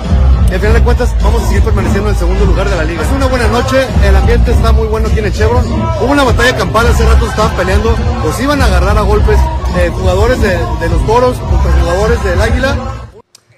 Bueno, ahí está entonces la, la- la opción, ¿no? Orlando está este, con el seguimiento puntual para, para toros, or- este, nuestro compañero Orlando Castro, Flores. eh, Flores, perdón, y en este caso... eh, No, no, y además propiamente Bueno, bueno, ataviado, iba ¿no? perfectamente, Eh, digo que claro que ya su, sim- ¡Cagajo! su simpatía está con toros, pero en el, este, en el caso de, de Orlando, ahí está, y si, si checas el Facebook, eh, va haciendo, este, cuando está en la cobertura, te- pues está bastante llamativo, muy buen trabajo de nuestro compañero Orlando, ¿no? Abrazo para Orlando Flores este, y, la cobertura de Comunicante MX de los Toros de Tijuana, un equipo triunfador. Eh, bueno, pues... Que ayer lo fueron. Ayer sí fue. Ayer fue. Fíjate lo que dice Víctor Murphy, que abunda en su comentario. Y dice, estoy de acuerdo, dice, que sí hay otros en esa posición de shortstop que pues, eh, les va a ir, eh, se les va a ir en su favor, dice. No será un padre claramente en, la lista de All Stars, ¿no? Eh, dice el tocayo Carlos Moreno, si Otani lanzara un perfecto, y este, qué bien. Lo lanza Kershaw y no manchen, uy, se caería el, mundo, ¿no? Eh, eh, hablarían todo el año del, del, del, del, perfecto de, de creo que tú sí me entendiste para dónde voy, mi querido eh, tocayo Carlos Moreno. No, no, yo te entendí perfectamente. Tú hablas de racismo, yo no creo que es racismo, ¿no? En esto sí soy bien candidote, yo no puedo creer que exista eso. No, no, sí existe, pero no en este caso, ¿no? Y más en este deporte, neta, en esa organización, ¿Cuál usted sabe cuál que si hay un, un deporte El que dueño es latino, Carlos. que ha tenido que batallar horrores El dueño es latino. las perspectivas Se llama históricas. Arturo Moreno, el dueño. Las perspectivas históricas, más que cualquier otro deporte en los Estados Unidos. El béisbol ha tenido que cargar con estos terribles esqueletos desde sus inicios, allá por 1880 No, no, no, tú estás con Babe Ruth y que este... No, no, no, es que no nomás es Babe no, Ruth, no, ¿no? es mucho más. Bueno, a Babe Ruth, si no me mal recuerdo, el buen eh, Ty Cobb lo apodaba eh, eh, Ni- Nigger Lips. Sí, Ty Cobb Eh, jugó hace eh, 100 años, eh, ¿no? Carlos? eh, eh, Nigger Lips. hace 100 años jugó, ¿no? Y era blanco e, Hace 100 años. e hijo de italianos, ¿no? Hace 100 años, ¿no? Este, y Evidentemente le ha habido una evaluación. Les ¿no? puedo ir ha habido dando, una evolución. ¿no? Les puedo ir Hay dando. problemas, sí. Les puedo pero ir dando. que la falta de atención de temporada es por racismo temporada, me parece completamente inadecuado. ¿no? concretos de- Inapropiado de y hasta tremendos- ignorante. De tremendos casos de este tipo de, de discriminación en el béisbol, década por década, hasta esta década. Esto se erradicó con Jackie Robinson en cierta parte, pero sigue teniendo enormes problemas. Pero bueno, es cuestión, digo, de los que creen que todo es amarillo, azul, eh, amarillo, azul, como acá, y otros que pensamos lo que es, ¿no? Pero bueno, cuestión de cada quien. Señores, después de ver a los Toros de Tijuana, un equipo triunfador, vámonos con el resto de los resultados en la Liga Mexicana de Béisbol, en donde sí, ahí sí no hay de que, ay, es que este es morenito y este es japonesito. Y... No voy a ni dignificar semejante ignorante comentario con una respuesta. Lo que es es. Este, pues será en tu cerebro. no, Eh, eres el único que no lo ve o no lo quiere ver. Pero bueno, en fin. eh, marcadores en eh, la Liga Mexicana. Guerreros le ganó a Mariachis 8 a 5. Triunfo de Sultanes ante Piratas 7 a 5. Eh, juego también cerrado. Tabasco 7 a 6 a Zaraperos. Paliza de Algodoneros a Tecolotes 15 a 7. Duero de picheo otra vez. Leones 2 Quiero a 1 saber sobre cu- Monclova. cuánto duró el juego de Tigres. Eh, el juego de Tigres. ¿Por qué el juego de Tigres? Eh, Ve la pizarra. eh, bueno, a ver, ahorita revisamos. Eh, decíamos, Mo- eh, Leones en duelo de picheo 2 a 1 a Monclova. Diablos tundió a Rieleros 12 a 3. El ya mencionado triunfo de Tijuana 10 a 9. Y eh, lo que mencionaba Carlos, Tigres le ganó, bueno, más no le ganó, les la palearon. Perdieron, perdieron. Generales con esa ofensiva descomunal que tiene, eh, 18 carreras a 13. eh, eh, ganó en este caso Generales, ¿no? Este, bueno, me dejaste con la, eh, con la duda. A ver, rapidísimo, nada más para checar el tiempo de ese. Para, pues que será unas cuatro y media, tal vez. Eh, ¿Te gusta para 4 o 45? Unas A ver. cuatro y media. Vamos a ver. Y en este caso, el partidito este que reiteramos ganó eh, Durango, 18 a 13. ¿Cu- ¿Cuántos hits, carnal? ¿Cuántos hits? Este, los eh, Durango dio 24 hits. Este, el partidito duró, bueno, dicen ellos que duró 4 horas, 4 minutos. Mm. Esos controles, esos cronómetros a veces este, son medio raros, ¿eh? Pero bueno, en fin. Bueno, cuatro horas para como ocho mil carreras, no está mal, ¿no? pues eh, no resultó tan, tan, este, tan mal, ¿no?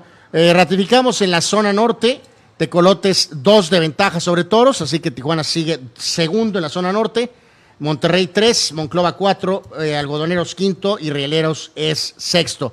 En la zona sur, Tabasco primero, eh, muy, muy, muy parejito con Puebla, luego los Diablos, Yucatán, Veracruz y Tigres. Así las posiciones en la Liga Mexicana de Béisbol. Perfecto, y mientras esto sucedía en Liga Mexicana, ahora nos toca darnos el brinco nada menos y nada más que a la Liga eh, Norte de México. ¿Cómo le fue a los industriales? Ay, Dios mío, pues no les fue bien. Perdieron eh, 22 a 5. Eh, tampoco quiero saber cuánto duró el juego. Eh, no, pues no creo que no tiene ni caso saber cuánto duró el juego. Eh, industriales con detalles, no cabe la menor duda. Ganó Antonio Heredia, eh, mientras que la derrota fue para Efraín Morales. eh, una ofensiva de Bucaneros con un rally de tres carreras desde el principio y de ahí se despegaron y ah, para no volver a ver, ¿no? Este Lázaro Alonso seis remolcadas y Humberto Maldonado con cinco eh, para los visitantes, ¿no? Así que bueno, ahora Industriales vuelve a la acción a partir de este mismo viernes jugando ante Marineros en el Deportivo Antonio Palacios. Allá en el puerto de Ensenada, en donde, por cierto, el equipo de marineros le logró sacar la serie con victoria de seis carreras a tres al equipo de Freseros San Quintino, otro de los equipos baja californianos en la Liga Norte de México. Así que se queda con la serie marineros y ahora a darse un tiro, nada menos y nada más que contra los industriales allá en esta serie de fin de semana en el puerto. Vámonos a un día como hoy en Deportes, antes de irnos a la pausa. Ok, rapidito vamos eh, con la cuestión de un día como hoy, y que en este caso hablamos del 24. Ah, no, ahí hay un nombrezote. Eh, sí, por eso de él vamos a hablar aparte. Eh, en este caso, cumpleaños él, Mesías del fútbol, Leo Messi. Ahorita hablaremos un poco más acerca de él, pero curioso, ¿no? Que también Juan Román, Román, Román. Román, Román Riquelme. Se le llenaba la boca a, a Niembro cada vez que decía Eh, y a Mariano Y a ¿no? Sí, efectivamente. también, sí. Bueno, por orden, eh, Jack Dempsey, tremendo boxeador, él nació en Histórico. mil- 1895. El asesino de manazas, así le decían. falleció en 1983. También leyenda del mundo del automovilismo, Juan Manuel Fangio, nació en 1911, falleció en 1995. Tremendo coach colegial, especialmente con UCLA cuando trabajó con Troy Aikman. Terry Donahue nació en el 44, falleció él desafortunadamente en este 2021. Por ahí aparece también Doc Jones, eh, que fue un muy buen cerrador en grandes ligas, nació en el 57, gran jugador de hockey de Finlandia, Jared Ledman con Dallas, él nació en el 73. Ahí está Román. que- Román. Román nació en el 78. Está Luis García, no postigo, no el, no el doctor, eh, sino el español, que también vino a México. El que vino a Puebla, ¿no? Que vino a Puebla y en Pumas, ¿no? También, eh, que fue en su momento un muy buen jugador, incluso jugando en el Liverpool. Luis García, el español, nació en 78. J.J. Redick, que fue un excelente tirador de tres puntos en su carrera en NBA y de hecho gran jugador en Duke en el colegial, ahora analista, por cierto, nació en 84. Eh, pitcher de Yankees y otros equipos, Phil Hughes, mucha promesa, al final no pasó mucho. Eh, David Alaba, el actual defensa del Real Madrid, nació en 92. Y el ahora jugador de Liverpool, Darwin Núñez, antes Benfica, nació en 99. El Mesías del fútbol nació en 1987. Ahorita hablaremos un poco más de él, eh, Carlos. eh, así que estos No, no, hay, grandes nombres. Digo, Me- Messi se cuece aparte. eh, eh, y reitero, eh, a veces no entiendo mucho por qué tanto amor por Román, este, por los argentinos. ¿no? Pues sí, Este, gran- no, leyenda de Boca, Porque sin que duda digas alguna. tú que la pegó en selección, no. Pero su paso en selección corto, o sea, bueno, pero corto y luego pues siempre mucho drama, ¿no? Con él, ¿no? En todos los sentidos. Muy buen jugador, crack. Con Boca lo ganó todo, pero, pero no, no, no, en Argentina, salvo ese periodo 2006-2007 en selección, evidentemente. Sí, pues, o sea, si le vas a River o si le vas a Huracán o si le vas a algún otro equipo, como que Román, pues no te Pues sí, o sea, la o sea, atención, o sea, no, no, no, no, no, ni remotamente trascendió como. Ya no quiero ni mencionar a Maradona ni a Messi. Me refiero. Hay otros jugadores eh, Ardiles, que tienen eh, un eh, estatus o sea, en selección. Que jugaron fuera eh, del país. Que evidentemente o sea, que rompieron fuera mucho. del O sea, mes, o sea, sí. Riquelme es uno de estos jugadores que es emblema. y, de- case- y casero, ¿eh? emblema del club, ¿no? Y Sí, caserísimo. pues, fracasó en Barcelona, aunque sí tuvo una muy buena temporada en Villarreal. Breve, pero Muy breve. tuvo una temporada Muy- muy buena, que tampoco terminó bien porque falló un penal clave en un juego de Champions. Entonces, eh, crack con Boca, no hay duda de ello, pero pues sí crees que un jugador supuestamente de esa calidad debió haber tenido un aporte mucho mayor en pero, selección. ¿no? pero para muchísimo más. Así que Eh, bueno. pues aquí rápido menciono, Carlos, en cuanto a nada más eventos, eh, un día como hoy, pero el 68, Joe Fraser le ganó a Manuel Ramos. El pulgarcito. Sensacional, peso completo mexicano. Todo el mundo decía, ¡oh, pulgarcito, vamos! Y, y, pues obviamente. Eh, lo noqueó al segundo round. eh, pues sí, le pegó feo, este, pero hartas polainas de pulgas. Bueno, sí, subirte con Joe Frazier poner su carita así. en el 68 no eh, requerías valor. Eh, claro, claro, Eh, claro, Evidentemente, ¿no? Y hablando con temas del draft, un día como hoy, pero del 92, Shaquille O'Neal era la primera selección de la NBA. Y en el 98, Shaq Attack. vamos de lo sublime a lo ridículo, eh, un día como hoy, pero del 98, los eh, Clippers tomaban al gran Michael Olowakandi, Olowakandi. el Candyman. Sí, sí, yo lo recuerdo, ¿cómo no? Eh, evidentemente fue un fracaso en la NBA. Este, El todo el mundo decía, no, este es para grande, y pues no. Eh, no, se quedó muy corto Michael Oliwakandi, conocido en la NBA como el Candyman. Shaq es divertido. Eh, no, pues no, es un, es un magnate, Carlos. Sí, no, no, por eso. Gana dinero como Eh, cada vez que respira, ¿no? Y rápido sí quiero Pero- mencionar pero me más refiero que la que- comicidad del Shaq. Pocos personajes son tan simpáticos, tan, tan, pues, como Shaq. Pues Barkley dicen que es simpático. Yo no creo que es simpático. Ah, pero- Es más simpático Shaq. Pero bueno, el punto es que hoy en 97, este lo recuerdo como si fuera ayer porque estaba viendo el partido por televisión, eh, el príncipe de la destrucción, Mike Maguire, Carlos, Big lo- Mac. logró conectar una recta de Randy Johnson. El Matapalomas. No, bueno, sí, el Matapalomas, pero en ese momento The jugaba, Big Unit. jugaba con Seattle, lo del Matapalomas fue cuando andaba en Arizona. La pelota cayó, creo que, si recuerdo correctamente, al tercer o cuarto piso del Kingdom, donde nadie, nadie ponía una, una pelota en esa distancia. Fue de poder a poder. Ahí te va la recta, papá, y Maguire la conectó. ¡Sacapuastra! No la, pone- no la, la mostramos porque luego nos, eh, con los derechos. Ya, ya saben los derechos. Pero eh, si no lo has visto, YouTube. Búsquenla. Este es el home run más descomunal del, del presente, Carlos, de la vida. eh, digo, no sé de esos de los que no había, de los 50 y de ese tipo de cosas. De la era moderna es el home run más descomunal que he visto en mi vida. O sea, y hay varios, pero este es el más grande. que he Se visto. habla de, de un home run de, de Root en el Forbes Field de Pittsburgh, que era el campo con Muy largo. el campo eh, más eh, largo en la historia del béisbol, que dicen que lo sacó por el central. Pues eh, este yo ¿Quién creo que hubiera salido, Carlos. O sea, es espectacular este bombazo.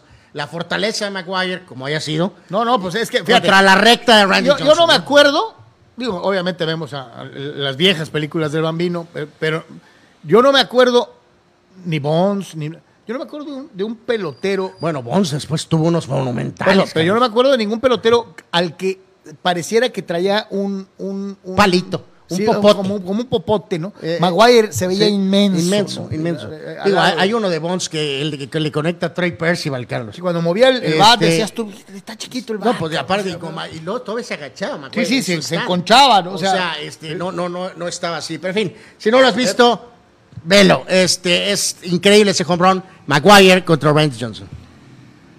Así que bueno, pues ahí está. Eh, mi querido, a ver, antes de cambiar ya de temas, nos vamos a meter a los Juegos eh, Nacionales con ADE. Vamos a ir a la pausa y regresamos.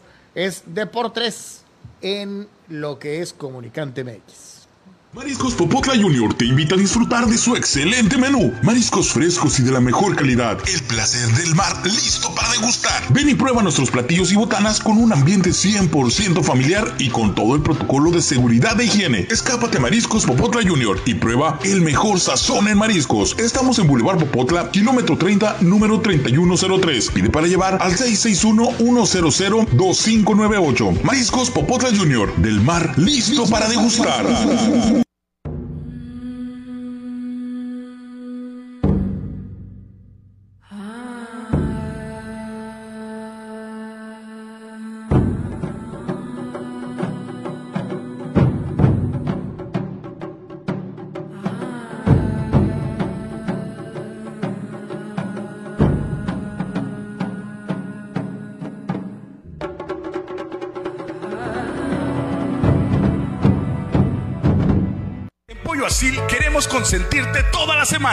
Todos los días te damos excelentes combos. ¿Ya probaste nuestras diferentes opciones para comer? Si no lo has hecho, ven a disfrutar de nuestro delicioso menú. Nuestro sabor es la mejor promoción. Contamos con servicio a domicilio gratis. Pregunta en nuestras sucursales. En nuestras direcciones, sucursal Rosarito Centro, sucursal Benito Juárez y sucursal Cantamar. No importa el día que sea, siempre puedes disfrutar de nuestro exquisito sabor y de nuestra increíble promoción cualquier día de la semana. En Pollo Asil, porque así Comunicante MX tiene para ti una excelente barra de programación. Disfruta nuestro contenido y sé parte de este ejercicio informativo. La mejor manera de estar comunicado está en Comunicante MX. Síguenos en todas nuestras redes sociales. Comunicante MX. Sigamos creciendo juntos.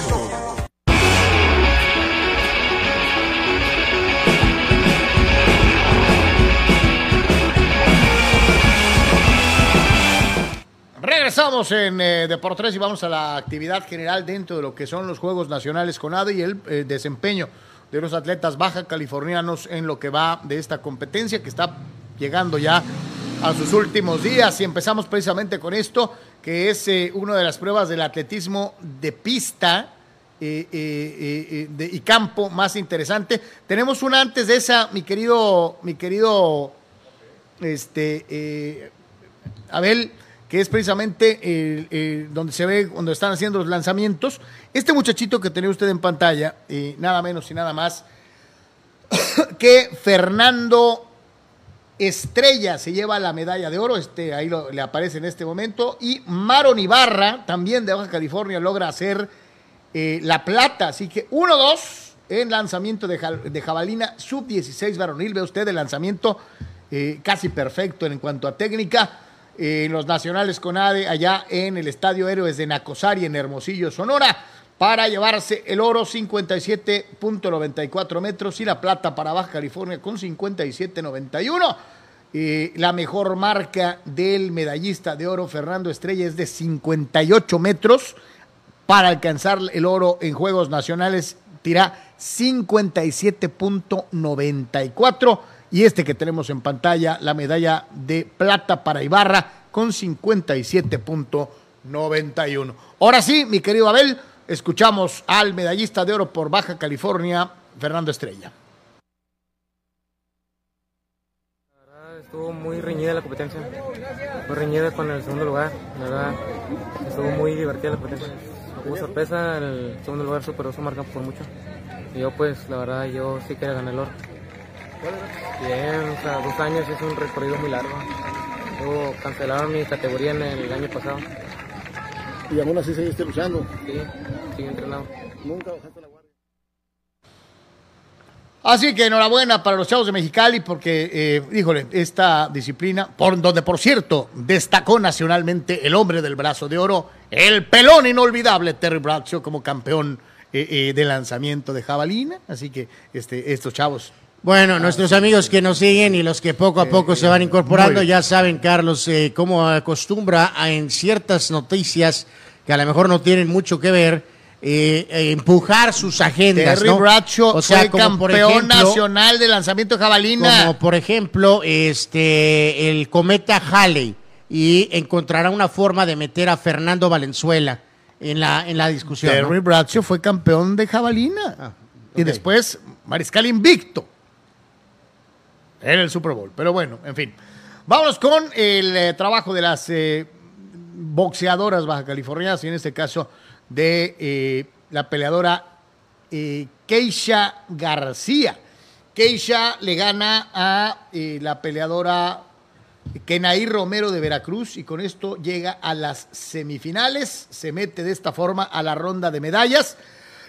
Enhorabuena para, para esta chica que lo hizo, lo hizo muy bien. Estaremos pendientes de lo que haga este fin de semana y si se cuelga o no un metal para nuestra Baja California. De perdido el bronce, al momento de llegar a semifinales, lo aseguras de una u otra forma dentro del estilo olímpico. Mientras que en el, eh, lo que sigue, que es precisamente el eh, boxeo eh, varonil, a pesar de echarle muchísimas ganas, se quedaron con eh, eh, eh, pues, eh, las mismas, ¿no? Santiago González le puso lo que pudo en la división de peso welter, pero perdió contra José Guillén por decisión unánime. Guillén de San Luis Potosí, considerado el favorito para llevarse el oro, le gana al de Baja California, pero sigue a todo tren la competencia para los Juegos Nacionales CONADE, que están casi, casi por terminar y sigue siendo una muy, muy buena actuación en general para el estado de Baja, de Baja California. Eh, vámonos, eh, carnal, pues ahora sí que al mundo del chútale, ¿no?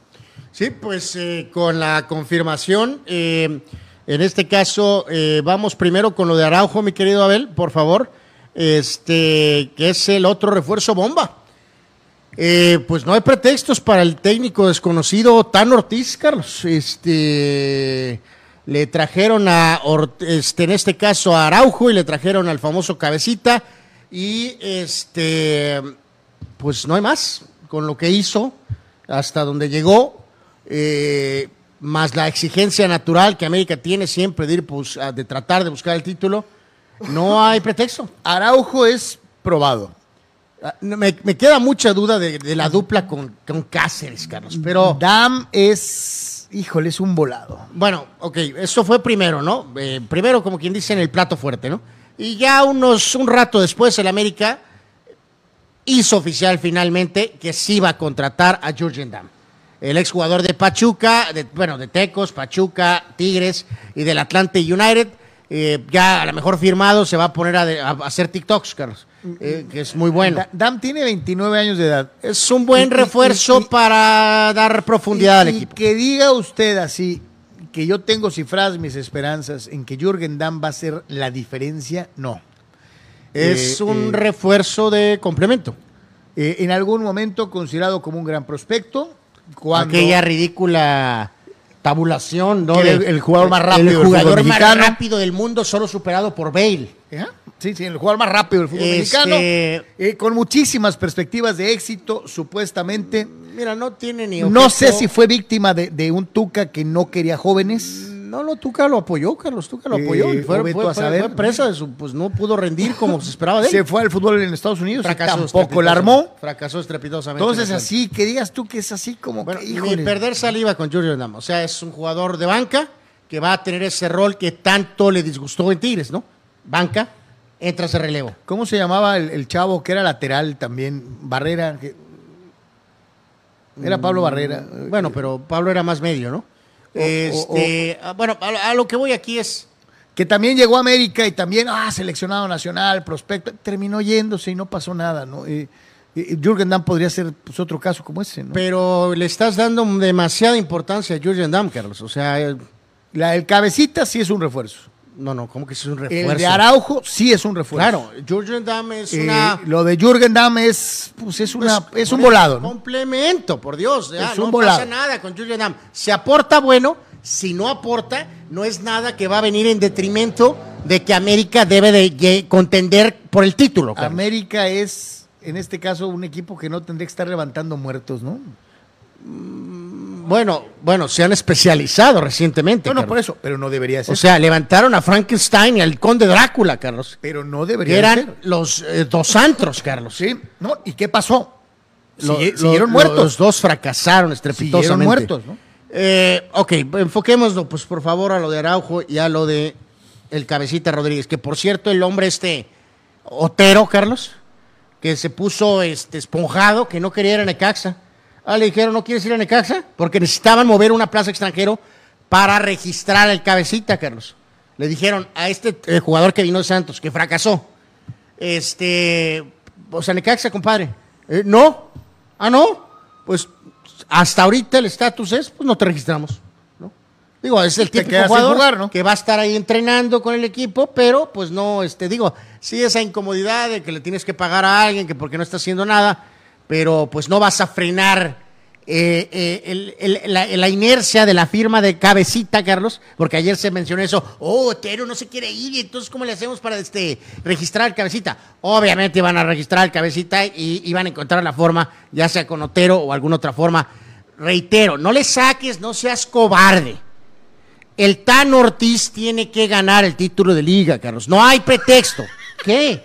¿Dije un chiste? ¿Soy el Shaq? Pero bueno. A, a ver, ¿podrías eh, eh, eh, demostrar tu americanismo? El tipo este que es águila, yo también exijo el título de liga y, y- y ahora se ríe ante la perspectiva de la exigencia del título. Exígelo. o sea, oye, imagine usted, amigo, qué tan ridículo es el fulano que se lo exigía al pobre Larcamón también, ¿no? O sea, bueno, chale, ok. A, a ver, perdón, Carlos. O sea, el Cholo está obligado a pelear por llegar El al lugar 12. 14. Ah, 14, perdón. ¿A qué está obligado el América, A Carlos? estar en los tres primeros en el torneo regular y ya en liguilla y veremos. ¿no? ¡Qué cobarde! ¿Lo que es? Dios mío. Eso es el América. Top 3, torneo regular y llegando a liguilla, ahí ya veremos qué onda. Pero por lo pronto, top 3 en el torneo. Dice Abel sobre las frases del piojo. eh, América, si no contiende por el título, Carlos, es un fracaso. No, si lo hecho, si no lo gana, decía exactamente. A ver, Carlos, por favor, concéntrate. Ajá. No trates de llevarme la contra nada más porque sí. No. Te vuelvo a repetir, está el Tan Ortiz obligado a tener, a ganar el título con el América. El Tan Ortiz está obligado a repetir lo que hizo el torneo pasado y dar lo mejor que pueda en la liguilla porque tiene mejor equipo supuestamente que el torneo anterior. Dar lo mejor que pueda. O sea, de cua- ahora eres, eres el varón Pierre de Coubertin. O sea, No, no, entonces, ah, escríbeles ahorita a la directiva de Monterrey y diles que están obligados a ser campeones.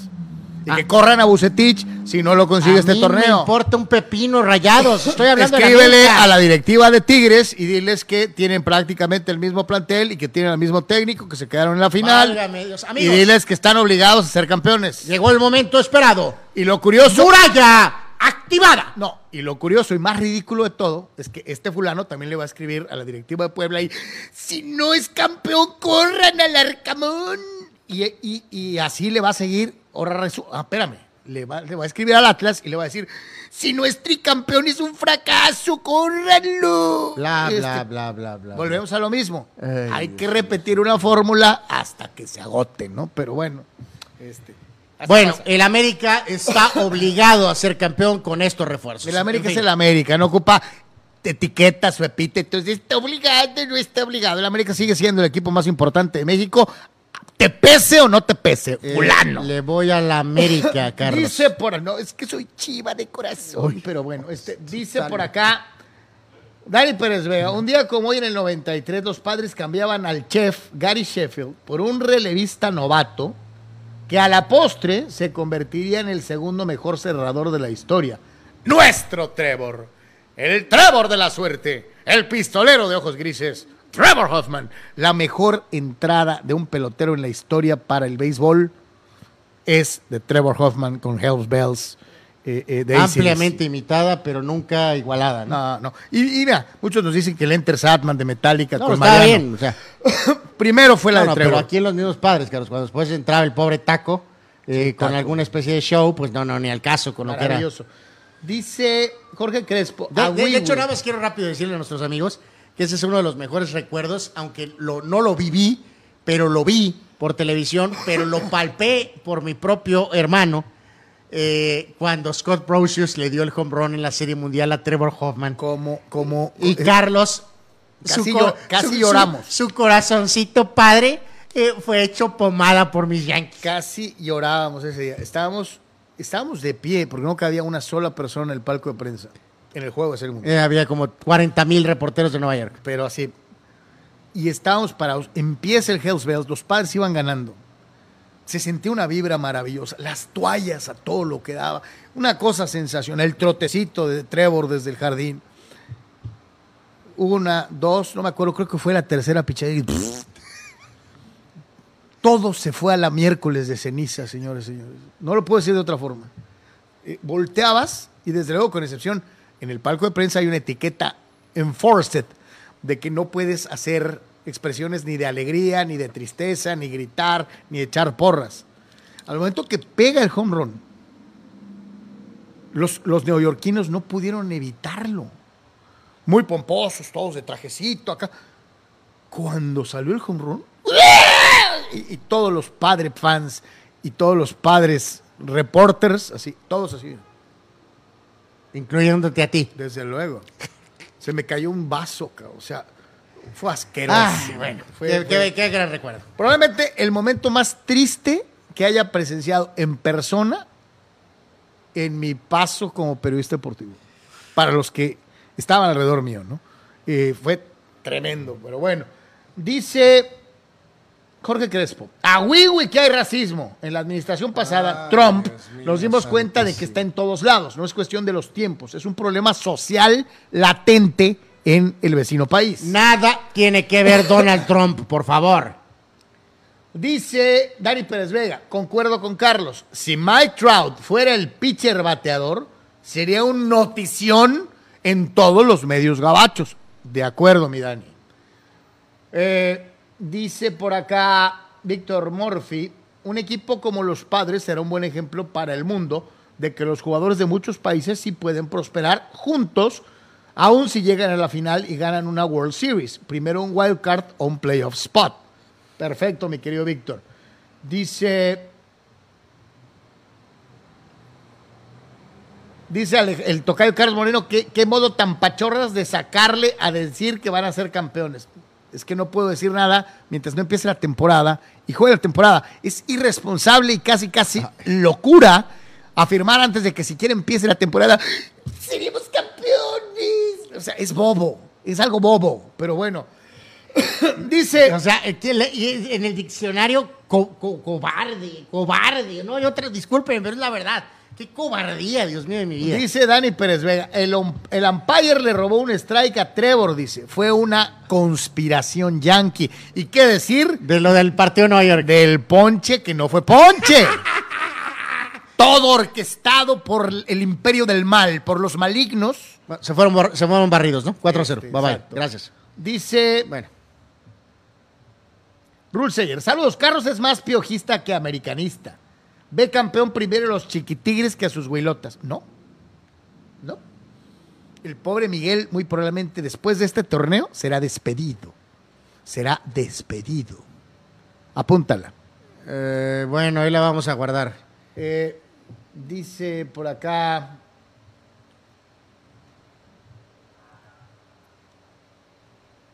Pre- pregunta por acá. Ay, a ver, se me fue. Dice Abraham que el acuerdo entre Yankees, entre Yankees y George. eh, ay, ¿dónde estaba? Acá está. 19 millones. También le ofrecen 250 si es el MVP de la temporada y otros 250 si es MVP campeón de la Serie Mundial esta temporada. Recordando lo que decíamos, que de verdad se lleva colgadito el señor juez. El título de home el MVP de la temporada, campeón de Serie Mundial con los Yankees. Está en capacidad de pedir lo que quiera. Eh, sí. Sí. Sí, pero reiteramos, este va a salir muy barato en comparación a otros salarios estratosféricos que existen actualmente, ¿no? Sin ganar nada, ¿no? Sin probablemente ganar nada, ¿no? Vamos a ver, sea ver. usted el técnico. Creo que eh, son nueve jugadores, Carlos. Creo que en la dinámica que te ponían en redes, eh, hablaban, creo que de quitar hasta. Yo, yo ya, yo ya sé a quién. creo que ya lo vi. Decían que quitara cuatro, Carlos. ¿Ya lo vi? Eh, a ver, entonces en este caso. Pizarrín no tiene nada que hacer ahí. eh, Nada. Está Acevedo, eh, creo que es Sánchez el de arriba. No sé por qué está él ahí. Creo que es Sánchez el de arriba. Sí, es Jorge Sánchez. Y Pizarrín, está Gallardo, Romo, Córdoba, válgame Dios. Henry Martín, Cota y Alvarado. Pizarrín, Córdoba y Alvarado. Los tres de la derecha no tienen por qué estar ahí. El complemento sería Cota, que es un portero demasiado veterano. Esos cuatro para mí no caben en la selección. Eh, ok, evidentemente un arquero se tiene que ir y pues bueno, o sea, pues probablemente será este hombre Cota. Obviamente Córdoba descartado. Eh, esto estamos diciendo nosotros. Es muy probable que obviamente el Tato Martino va a elegir completamente diferente. O sea, Pizarrín y Córdoba es muy probable que estén. Terrible. Que es increíble. Pero bueno, yo también iría a Cota 1, Córdoba 2, Piojo Alvarado 3 y obviamente... y aquí la regaron, Anuar, porque quitas a Jorge Sánchez y pones en el cuadrito a Laines y cabe más. ¿eh? Eh, pues sí, probablemente sí. Este, Jorge Sánchez sí va a ir al Mundial. ¿Sabes qué? Yo, yo diría no a Romo. Entonces yo me iría Cota, Córdoba, Alvarado y Romo. Eh, ¿Dejarías a Pizarrín? dice Abel sobre Henry. No, Abel, yo creo que pues sí. Sí, sí. de suplente, Abel. Es que eh, recordar, amigos, eh, con este tema, ¿no? De que como sea, son 26 jugadores. Eh, si, si el roster fuera de 23, Henry estaría en, en serios Frito, problemas. ¿no? Pero al, al tener 26 jugadores, creo que el Tata, por sus lealtades, Carlos, Henry va a alcanzar a estar en el roster del Mundial. Eh, no, pues yo todavía no cierro la puerta con lo del Chicharo, Abel. Eh, Abel dice que el Chícharo, a ver. no, no, yo creo que, ah, no, pero dice que si ese tema está cerrado. Yo creo que ahí hay una patita, como dicen por ahí, Carlos, pequeñita, padrecita, que se está moviendo todavía con lo del Chicharo. ¿eh? ¿Por, por qué llevarías a la selección a los tres de la derecha?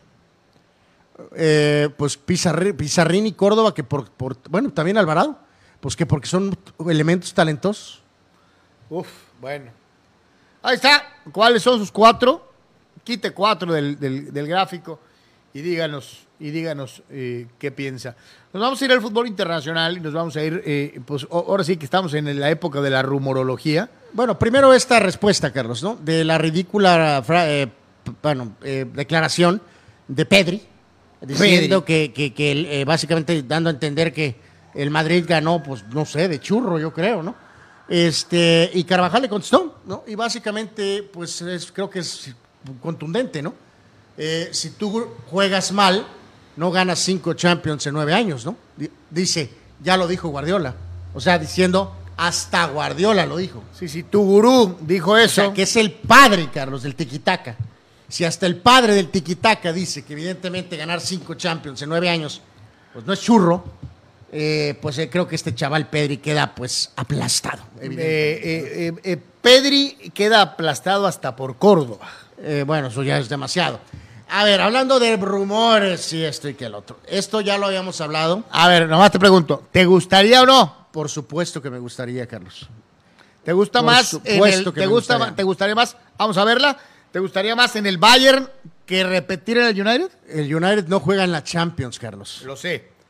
Pero Eh, yo creo que lo ideal para el United, Carlos, es que el técnico Ten Hag inicie su proyecto de cero, Carlos.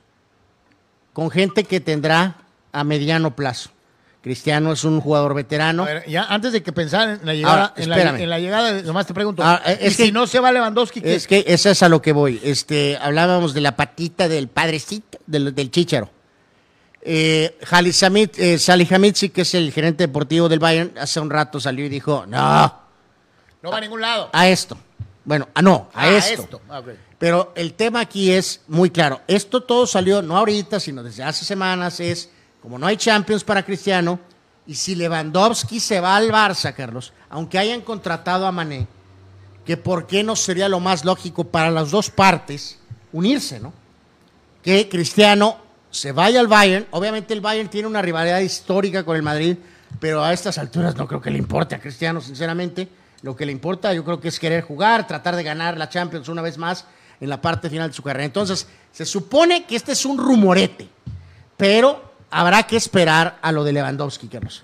Hay, ah, No, yo pues digo, yo Todavía no, yo, no queda un rato. nada mientras yo no vea que llega Lewandowski al Barça. Acuérdense que no, esto no es el, ya la Liga MX. y Acuérdense que eso es la Liga MX es genial, ¿no? Ya vamos a jugar y, y la extensión de firmas es hasta la europea. Bueno, la internacional, pues. Sí, O sea, eh, nunca pierden, en pocas palabras. A lo que voy es que todavía Y estiran queda, los- los- queda mucho tiempo. Si Lewandowski se va al Barcelona, a mí sí me da mucha lógica que esto podría intentarse pasar. A estas alturas del Que partido. ya jugó Inglaterra, Portugal, Italia, España. Pues le falta Alemania. Pues ¿no? le fa- o Alemania o Francia, ¿no? En este caso, pues sería Alemania. Entonces, eh, esto, insisto, parece rumorete. Vamos a ver qué pasa con Lewandowski y después veremos a ver qué show con Cristiano. Porque no hay otra. Ya lo habíamos platicado esto hace dos semanas, hace tres meses y hace, no tres meses, pero hace un mes. No hay otra opción que realmente para Cristiano más que esta. Es el único lugar donde hay Un equipo de alta lógica, competencia. eh, lógica sí, sí, sí. eh, eh, para el movimiento. Entonces, Va a volver a ser campeón, al al menos de la liga. Sí, que sería agregarse a ese récord, ¿no? O sea, este que ya mencionas tú de como que dice ganar en, En todos lados, ¿no? En todos lados, ¿no? Bueno, eh, y en la- no puedes hablar de uno si no hablas del otro, ¿no? Sí, Este, van, van pegados. eh, pues ya lo decíamos, cumpleaños del el Mesías del fútbol. Los eh, números son, pues, Es descomunales. extraordinario, es extraordinario. No, no hay, no hay, no hay, no hay ni para dónde moverle. Nadie, nadie está diciendo que no, en ningún sentido. Este máximo anotador en la historia del Barcelona, máximo anotador en la historia de Argentina, máximo anotador en la historia de la Liga de España, máximo ganador de balones de oro, récord de más goles en un calendario futbolístico, anotando 91, Carlos, que es ridículo lo que hizo en 2012, más goles en lo que es, eh, eh, es más un tramo específico. Eh, hay que decirlo que en esa cifra, eh, que es descomunal, de eso del tema de, de no puedes hablar de uno sin hablar del otro, en cuanto a ese brutal 90, este, 2012. En, en no- 2012 Messi metió en el calendario futbolístico metió 91 goles. Luego en 91 Lewandowski metió 69. En el 13 Cristiano metió 69. En el 12 Cristiano 63. En el 14 Cristiano 61. En el 2011 Cristiano 60. Y Messi en el 2000 mete 60. Reiteramos, pero sí, lo del 2012 no tiene... Es descomunal, 91 goles en 2012. Totales, pues. Eh, mucho, mucha presión sobre por qué eh, no se le quería en Argentina a nivel selecciones. Pues no se le quería porque a pesar de haber llegado a una final de Copa del Mundo, nunca el Messi de Barcelona jugó con la selección argentina. Hasta Era otro ahora. jugador. Ahora, ya Maduro, liberado de la presión de Barcelona, eh, ya ganó una Copa América con la selección y tiene ante sí la perspectiva histórica de lograr lo que se le negó en Rusia, o sea, ser campeón del En, mundo. eh, bueno, en Brasil, En. Brasil. En Brasil. Eh, ser campeón del mundo. Solo falta eso, y, y lo decíamos ayer, Carlos, eh, ya hay muchos millennials que dicen que es primero, no es primero. Pelé es primero, y luego Maradona, y luego Messi y Cristiano. Si gana el Mundial, sí lo pondría claramente segundo atrás de Pelé, sin ninguna duda, si logra ganar el Mundial. Y obviamente jugando bien, o sea, no, no nada más de adorno. Dejando Este, algo bien claro, ¿no? Maradona, porque también inmediatamente muchos Messi lovers eh, avientan eh, eh, eh, eh, la lámina diciendo que es que ha metido uh, 10 veces los goles que metió Maradona. Maradona no era un delantero ni era un medio punta, Sí, era un- era un un mediocampista medio creador de juego. Así es. Entonces, no confundamos, eh, sobre todo a, a los más chavos, eh, eh, el concepto. ¿no? no puedes exigirle a Maradona meter los goles que metió Messi. ¿no? No jugaba en esa posición, básicamente. Tan simple como. Eh, pero en fin. Este, Exacto. libre como el viento, ¿no? Y este decía, a- a- a- decías, decías ahí, Abel, ¿no? Y digo, eso, eso va ligado al, al tema general, ¿no? De que los compañeros del Barcelona sí so- fueron campeones del mundo sin él. Eh, que es un Lo detalle hemos dicho varias veces. puntual. Iniesta, Xavi, y Piqué y todo ese grupo. Entonces, eh, digo, no más fueron campeones del mundo, sino dos veces ganadores de la Euro en seguidas. Entonces, pues solo está ese reto. ¿Necesitaban los españoles a Messi para ser campeones del mundo? No. Eh, ¿Necesitaba eh, Messi a los compañeros para ser campeones de Europa y de la Champions? Sí. Pues sí, pero digo, eh, vemos el roster de 2014. Bueno, todos los rosters de Argentina siempre son poderosos. O sea, reiteramos, no es como que si juegas en, en Pero, Zimbabue, ¿no? pero desde antes de Messi, ¿eh? Siempre no, no, Argentina- siempre. Pero es a lo que voy. O sea, no hay pretexto, pues. O sea, no, no hay pretexto, ¿no? Y, y, en fin, y reiteramos, el mismo 2014 que llegó a la final, eh, no marcó ningún gol en la segunda fase, Carlos. Y su actuación en la final final Fue fue, muy mala. discreta, ¿no? Falló el gol que pudo representar, este, en fin. eh, ya veremos qué pasa en unos meses. Por lo pronto hoy, sí, felicidades a Leo Messi, eh, uno de los grandes de todos los tiempos. No el más grande todavía, pero podría serlo. Bueno, no, porque Pelé está cañón, pero en fin. Bueno, eh, damos el giro aquí rapidito, eh, se acerca el tema. ¿O vamos a la pausita? Sí, vamos a pausa. Vamos a la Ah, pausita. eh, Antes de la pausa y echarnos un pollito, dice. Dice Chucho Pemar. O sea que las huilotas serán campeonas. Y se muere de risa. Sí. No manchen, Anuar es más radical todavía. Y grita: si manotas de pura chifladera empezar a meter goles en el Atlas, ¿qué pasará? ¿No lo devuelven o lo vendieron completo? Es buena pregunta. Eh, trataremos de investigarte, mi querido Pemar. Pausa. Nos echamos un pollo y regresamos.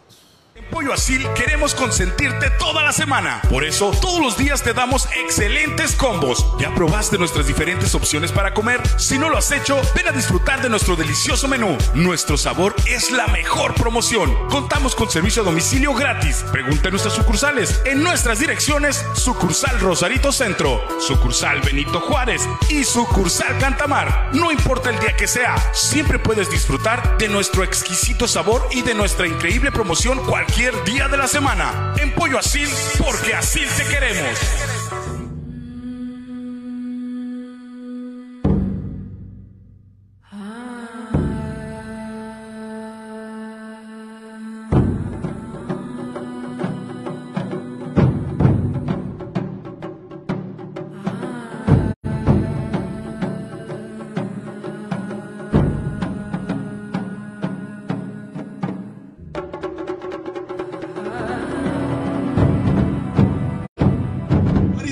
Popotla Junior te invita a disfrutar de su excelente menú. Mariscos frescos y de la mejor calidad. El placer del mar listo para degustar. Ven y prueba nuestros platillos y botanas con un ambiente 100% familiar y con todo el protocolo de seguridad de higiene. Escápate a Mariscos Popotla Junior y prueba el mejor sazón en mariscos. Estamos en Boulevard Popotla, kilómetro 30, número 3103. Pide para llevar al 661-100-2598. Mariscos Popotla Junior, del mar listo para degustar.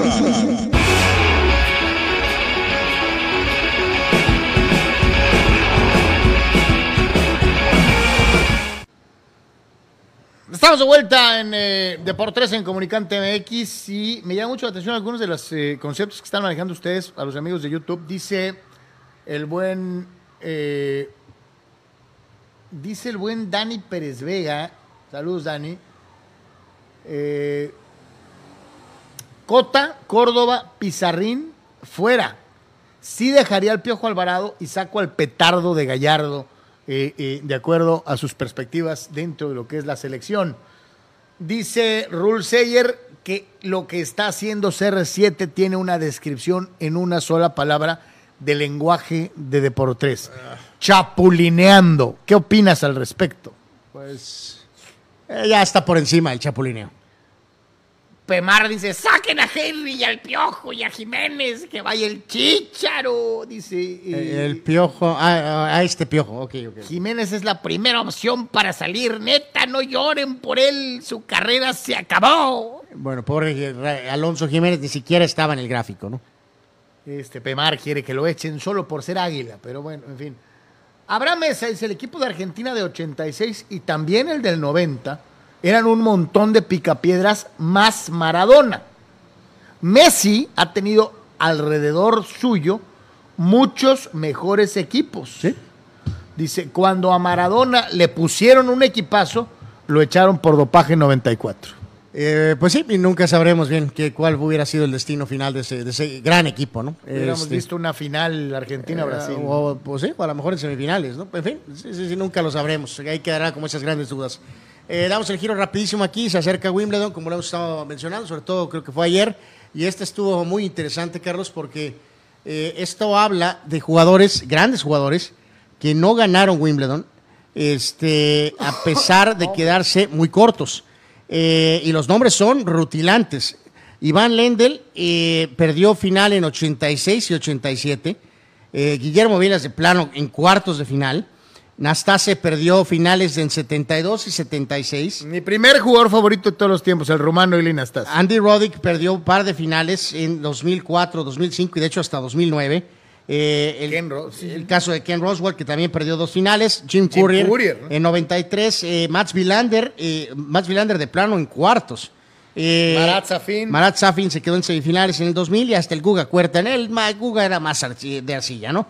Pero bueno, sí hay nombres ahí verdaderamente. Algunos de ellos eh, atendidos por Sampras, Carlos, otros por Otros este, por Connors, otros por. Federer, este, entonces Becker mismo también en su momento. Entonces, pues bueno, no les tocó.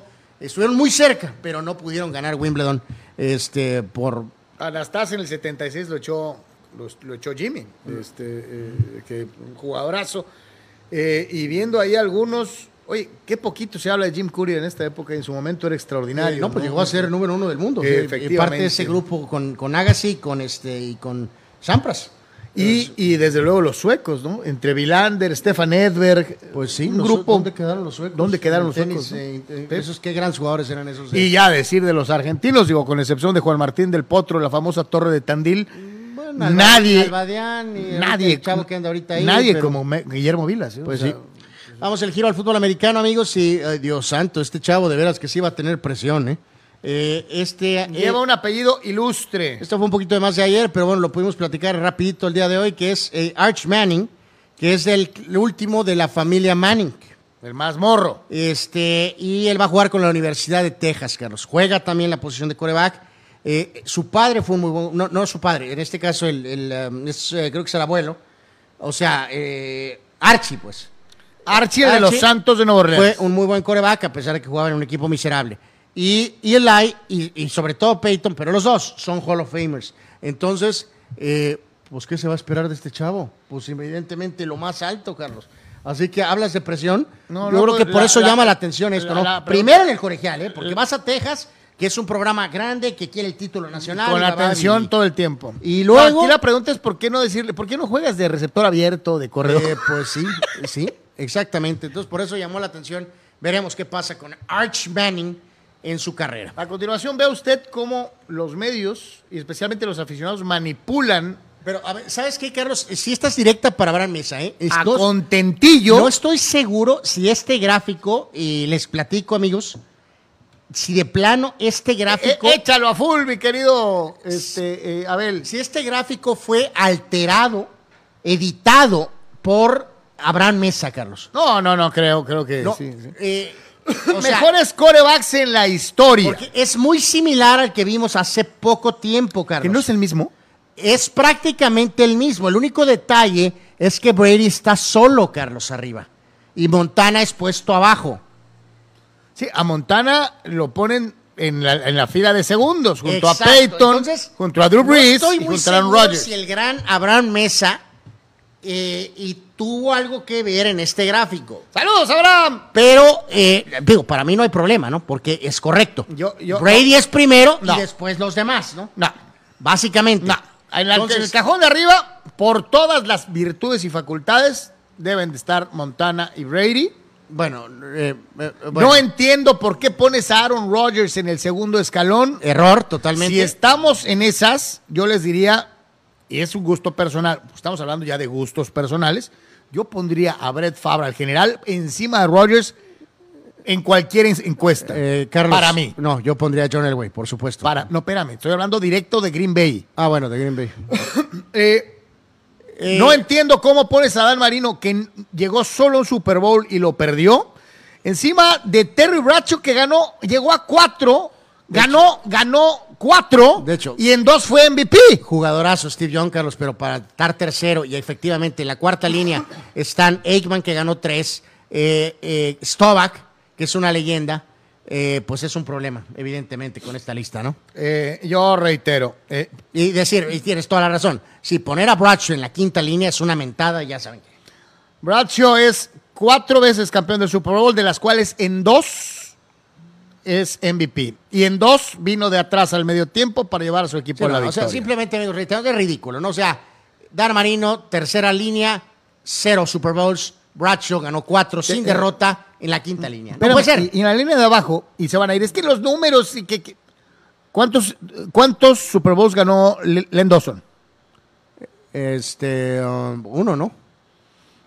Con ese Super Bowl, yo les preguntaría si no merecería estar, y se oye feo, arriba de Dan Fouts.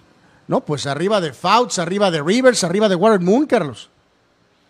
Pues entonces, señores, señores. Está muy y, y otra, y te voy a decir otra, otra mentada de mamá de este gráfico es poniendo al sensacional Jim Plunkett y a Kenny Stabler en la última fila. Sí, está muy macabro este, este gráfico. La verdad, sinceramente, sí. Sí, sí lo decimos. Sí se presta mucho para la, eh, para la polémica, ¿no? De- de- definitivamente. Bueno, eh, vamos al siguiente. Y esta también está. eh, Esta es una nueva lista defensiva, Carlos. También no estoy seguro si es editada por Abraham Mesa. Y acá se vuelven a volar la barda, ¿no? O sea, eh, mejores jugadores de todos los tiempos.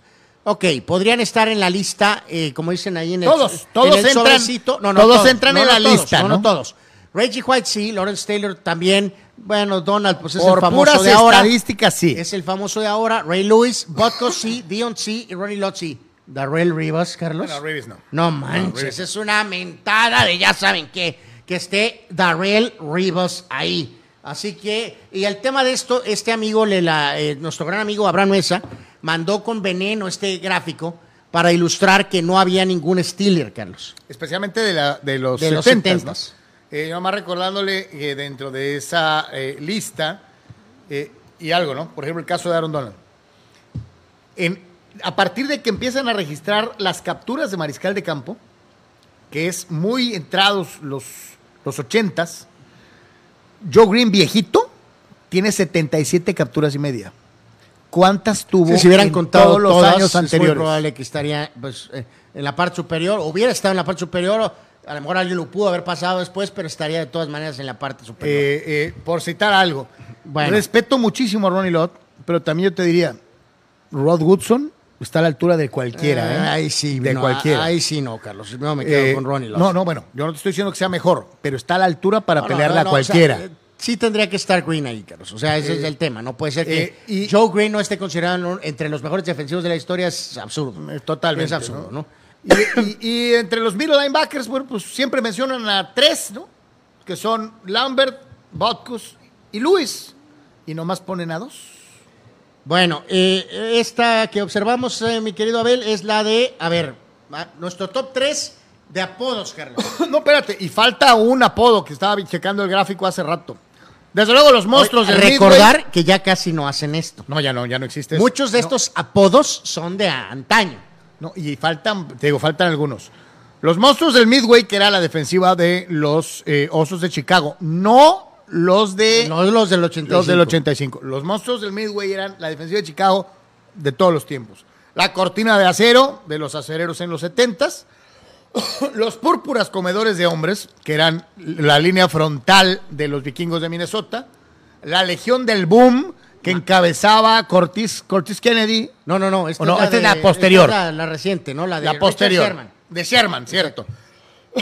Eh, el más grande show on turf, el más grande show en El turf, equipo que, de Kurt Warner. que es el de Warner. De San Luis. El Fearsome Foursome, que era donde jugaba Deacon Jones con los Rams de, de- de aquella época. El Evil Empire, que sí es una de las versiones de Belichick, que no es ni siquiera las más Eh, recientes. sí, de, hecho, de hecho, esa es. es de los 2000, Esa ¿no? está fuera de lugar. Esa no- ni debería estar en la lista, ¿no? La defensiva del día del juicio final de los vaqueros de Landry en los 70s. Aquí estoy medio raro, eh, eh, porque esta es la única línea ofensiva de todas.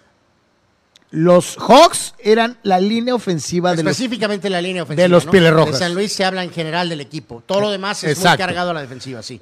Y el Big Blue Wrecking Crew de los gigantes de Nueva York. Aquí tendría que poner la defensiva de la medianoche, que era de los Raiders de los 70s. Bueno, puro apodo, ¿eh? Nada más. Sí, sí, o sea. por eso te digo. La defensiva de, de la medianoche, que eran los Raiders de los 70s, que es probablemente la defensiva más brutal de la historia. Eh, pondría a las abejas asesinas Ah, esa falta también, sí. de los delfines de Miami, Sí. los famosos Killer Bees, Sí, en lugar de lo de Patriotas, podría estar. o de los propios Hawks, que eran ofensivos, no defensivos, ¿no? Sí, ahí hicieron una, una, una, una mezcla, pues, ¿no? Entonces, pues ahí están más o menos. Hay varias muy, muy buenas. Bueno, yo me quedo primero, me quedo con este. Me voy a quedar con eh, la de los vaqueros, eh, el puro El- apodo. el apodo es maravilloso. El apodo. Doomsday Doom- Defense Doomsday Defense, me voy con Oye, la. los frontales, ¿no? John Doran, Randy White, eh, Total Jones y... Sí, leyendas, todos ellos. ¿Y quién más sería? Me Pero esto es y Randy White, el, el puro apodo. Me voy. John Doran, Con, me voy Total con este- Jones y del otro lado, ¿quién estaba? No me acuerdo. Me voy con Dallas, me voy con Pittsburgh 2, con la cortina de acero en cuanto al apodo, y me quedo con este Harvey Martin era el Harry otro. Martin, el 79. Y con los eh, monstruos del Midway. Ese sería el ranking que daría de estos apodos. Eh, a mí me gusta mucho el- los púrpuras comodores de hombres, eh, de Jim Marshall, de... de Eh, ahorita no podrían decir eso. Eh, no, no, no. Así Bueno, y rapidito vemos esta pregunta, Carlos. A ver, amigos, ¿qué eligen?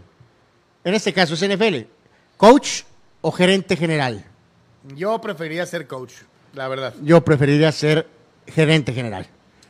No, no. General fulano, manager. Fulano, está cerca del, del- del equipo, tú tomas las decisiones, tú mandas las jugadas. Este, No, eh, así yo te corro a ti, entonces, mejor. Pero bueno, en fin. Vámonos a los videínes porque ya nos vamos al cagajo. Este, eh, A ver, eh, estos son unos petardazos. amigos, tengan cuidado Hay que cuando, tener mucho cuidado con cuando esto. rentan estas bikes. Te- y acá Dolphin se enojó. Vean la tacleada de- del Dolphin. Del, sí, del, del- pobre tipo. Del Delfín. Hablábamos de los Killer Bees. Eh, pues aquí se enojó Delfín y dijo, quédate que ahí te voy. Vamos con estos del golf. Petardazo. Le pegó arriba. Qué horror. Y este amigo le fue igual. Vean nada más. ¿Qué hizo? tiro. Sí, sí, bueno. Verdaderamente. Y este amigo, pues muy folclórico, pero hay que ver para adelante, compadre. Sí, viene feliz porque lo vienen grabando, ¿no? no Y esta dama muy estética, pero... eh, oh, Bueno, se, sor- What the hell? se sorprendió. Y luego acá mi amigo colgándose de una ramita.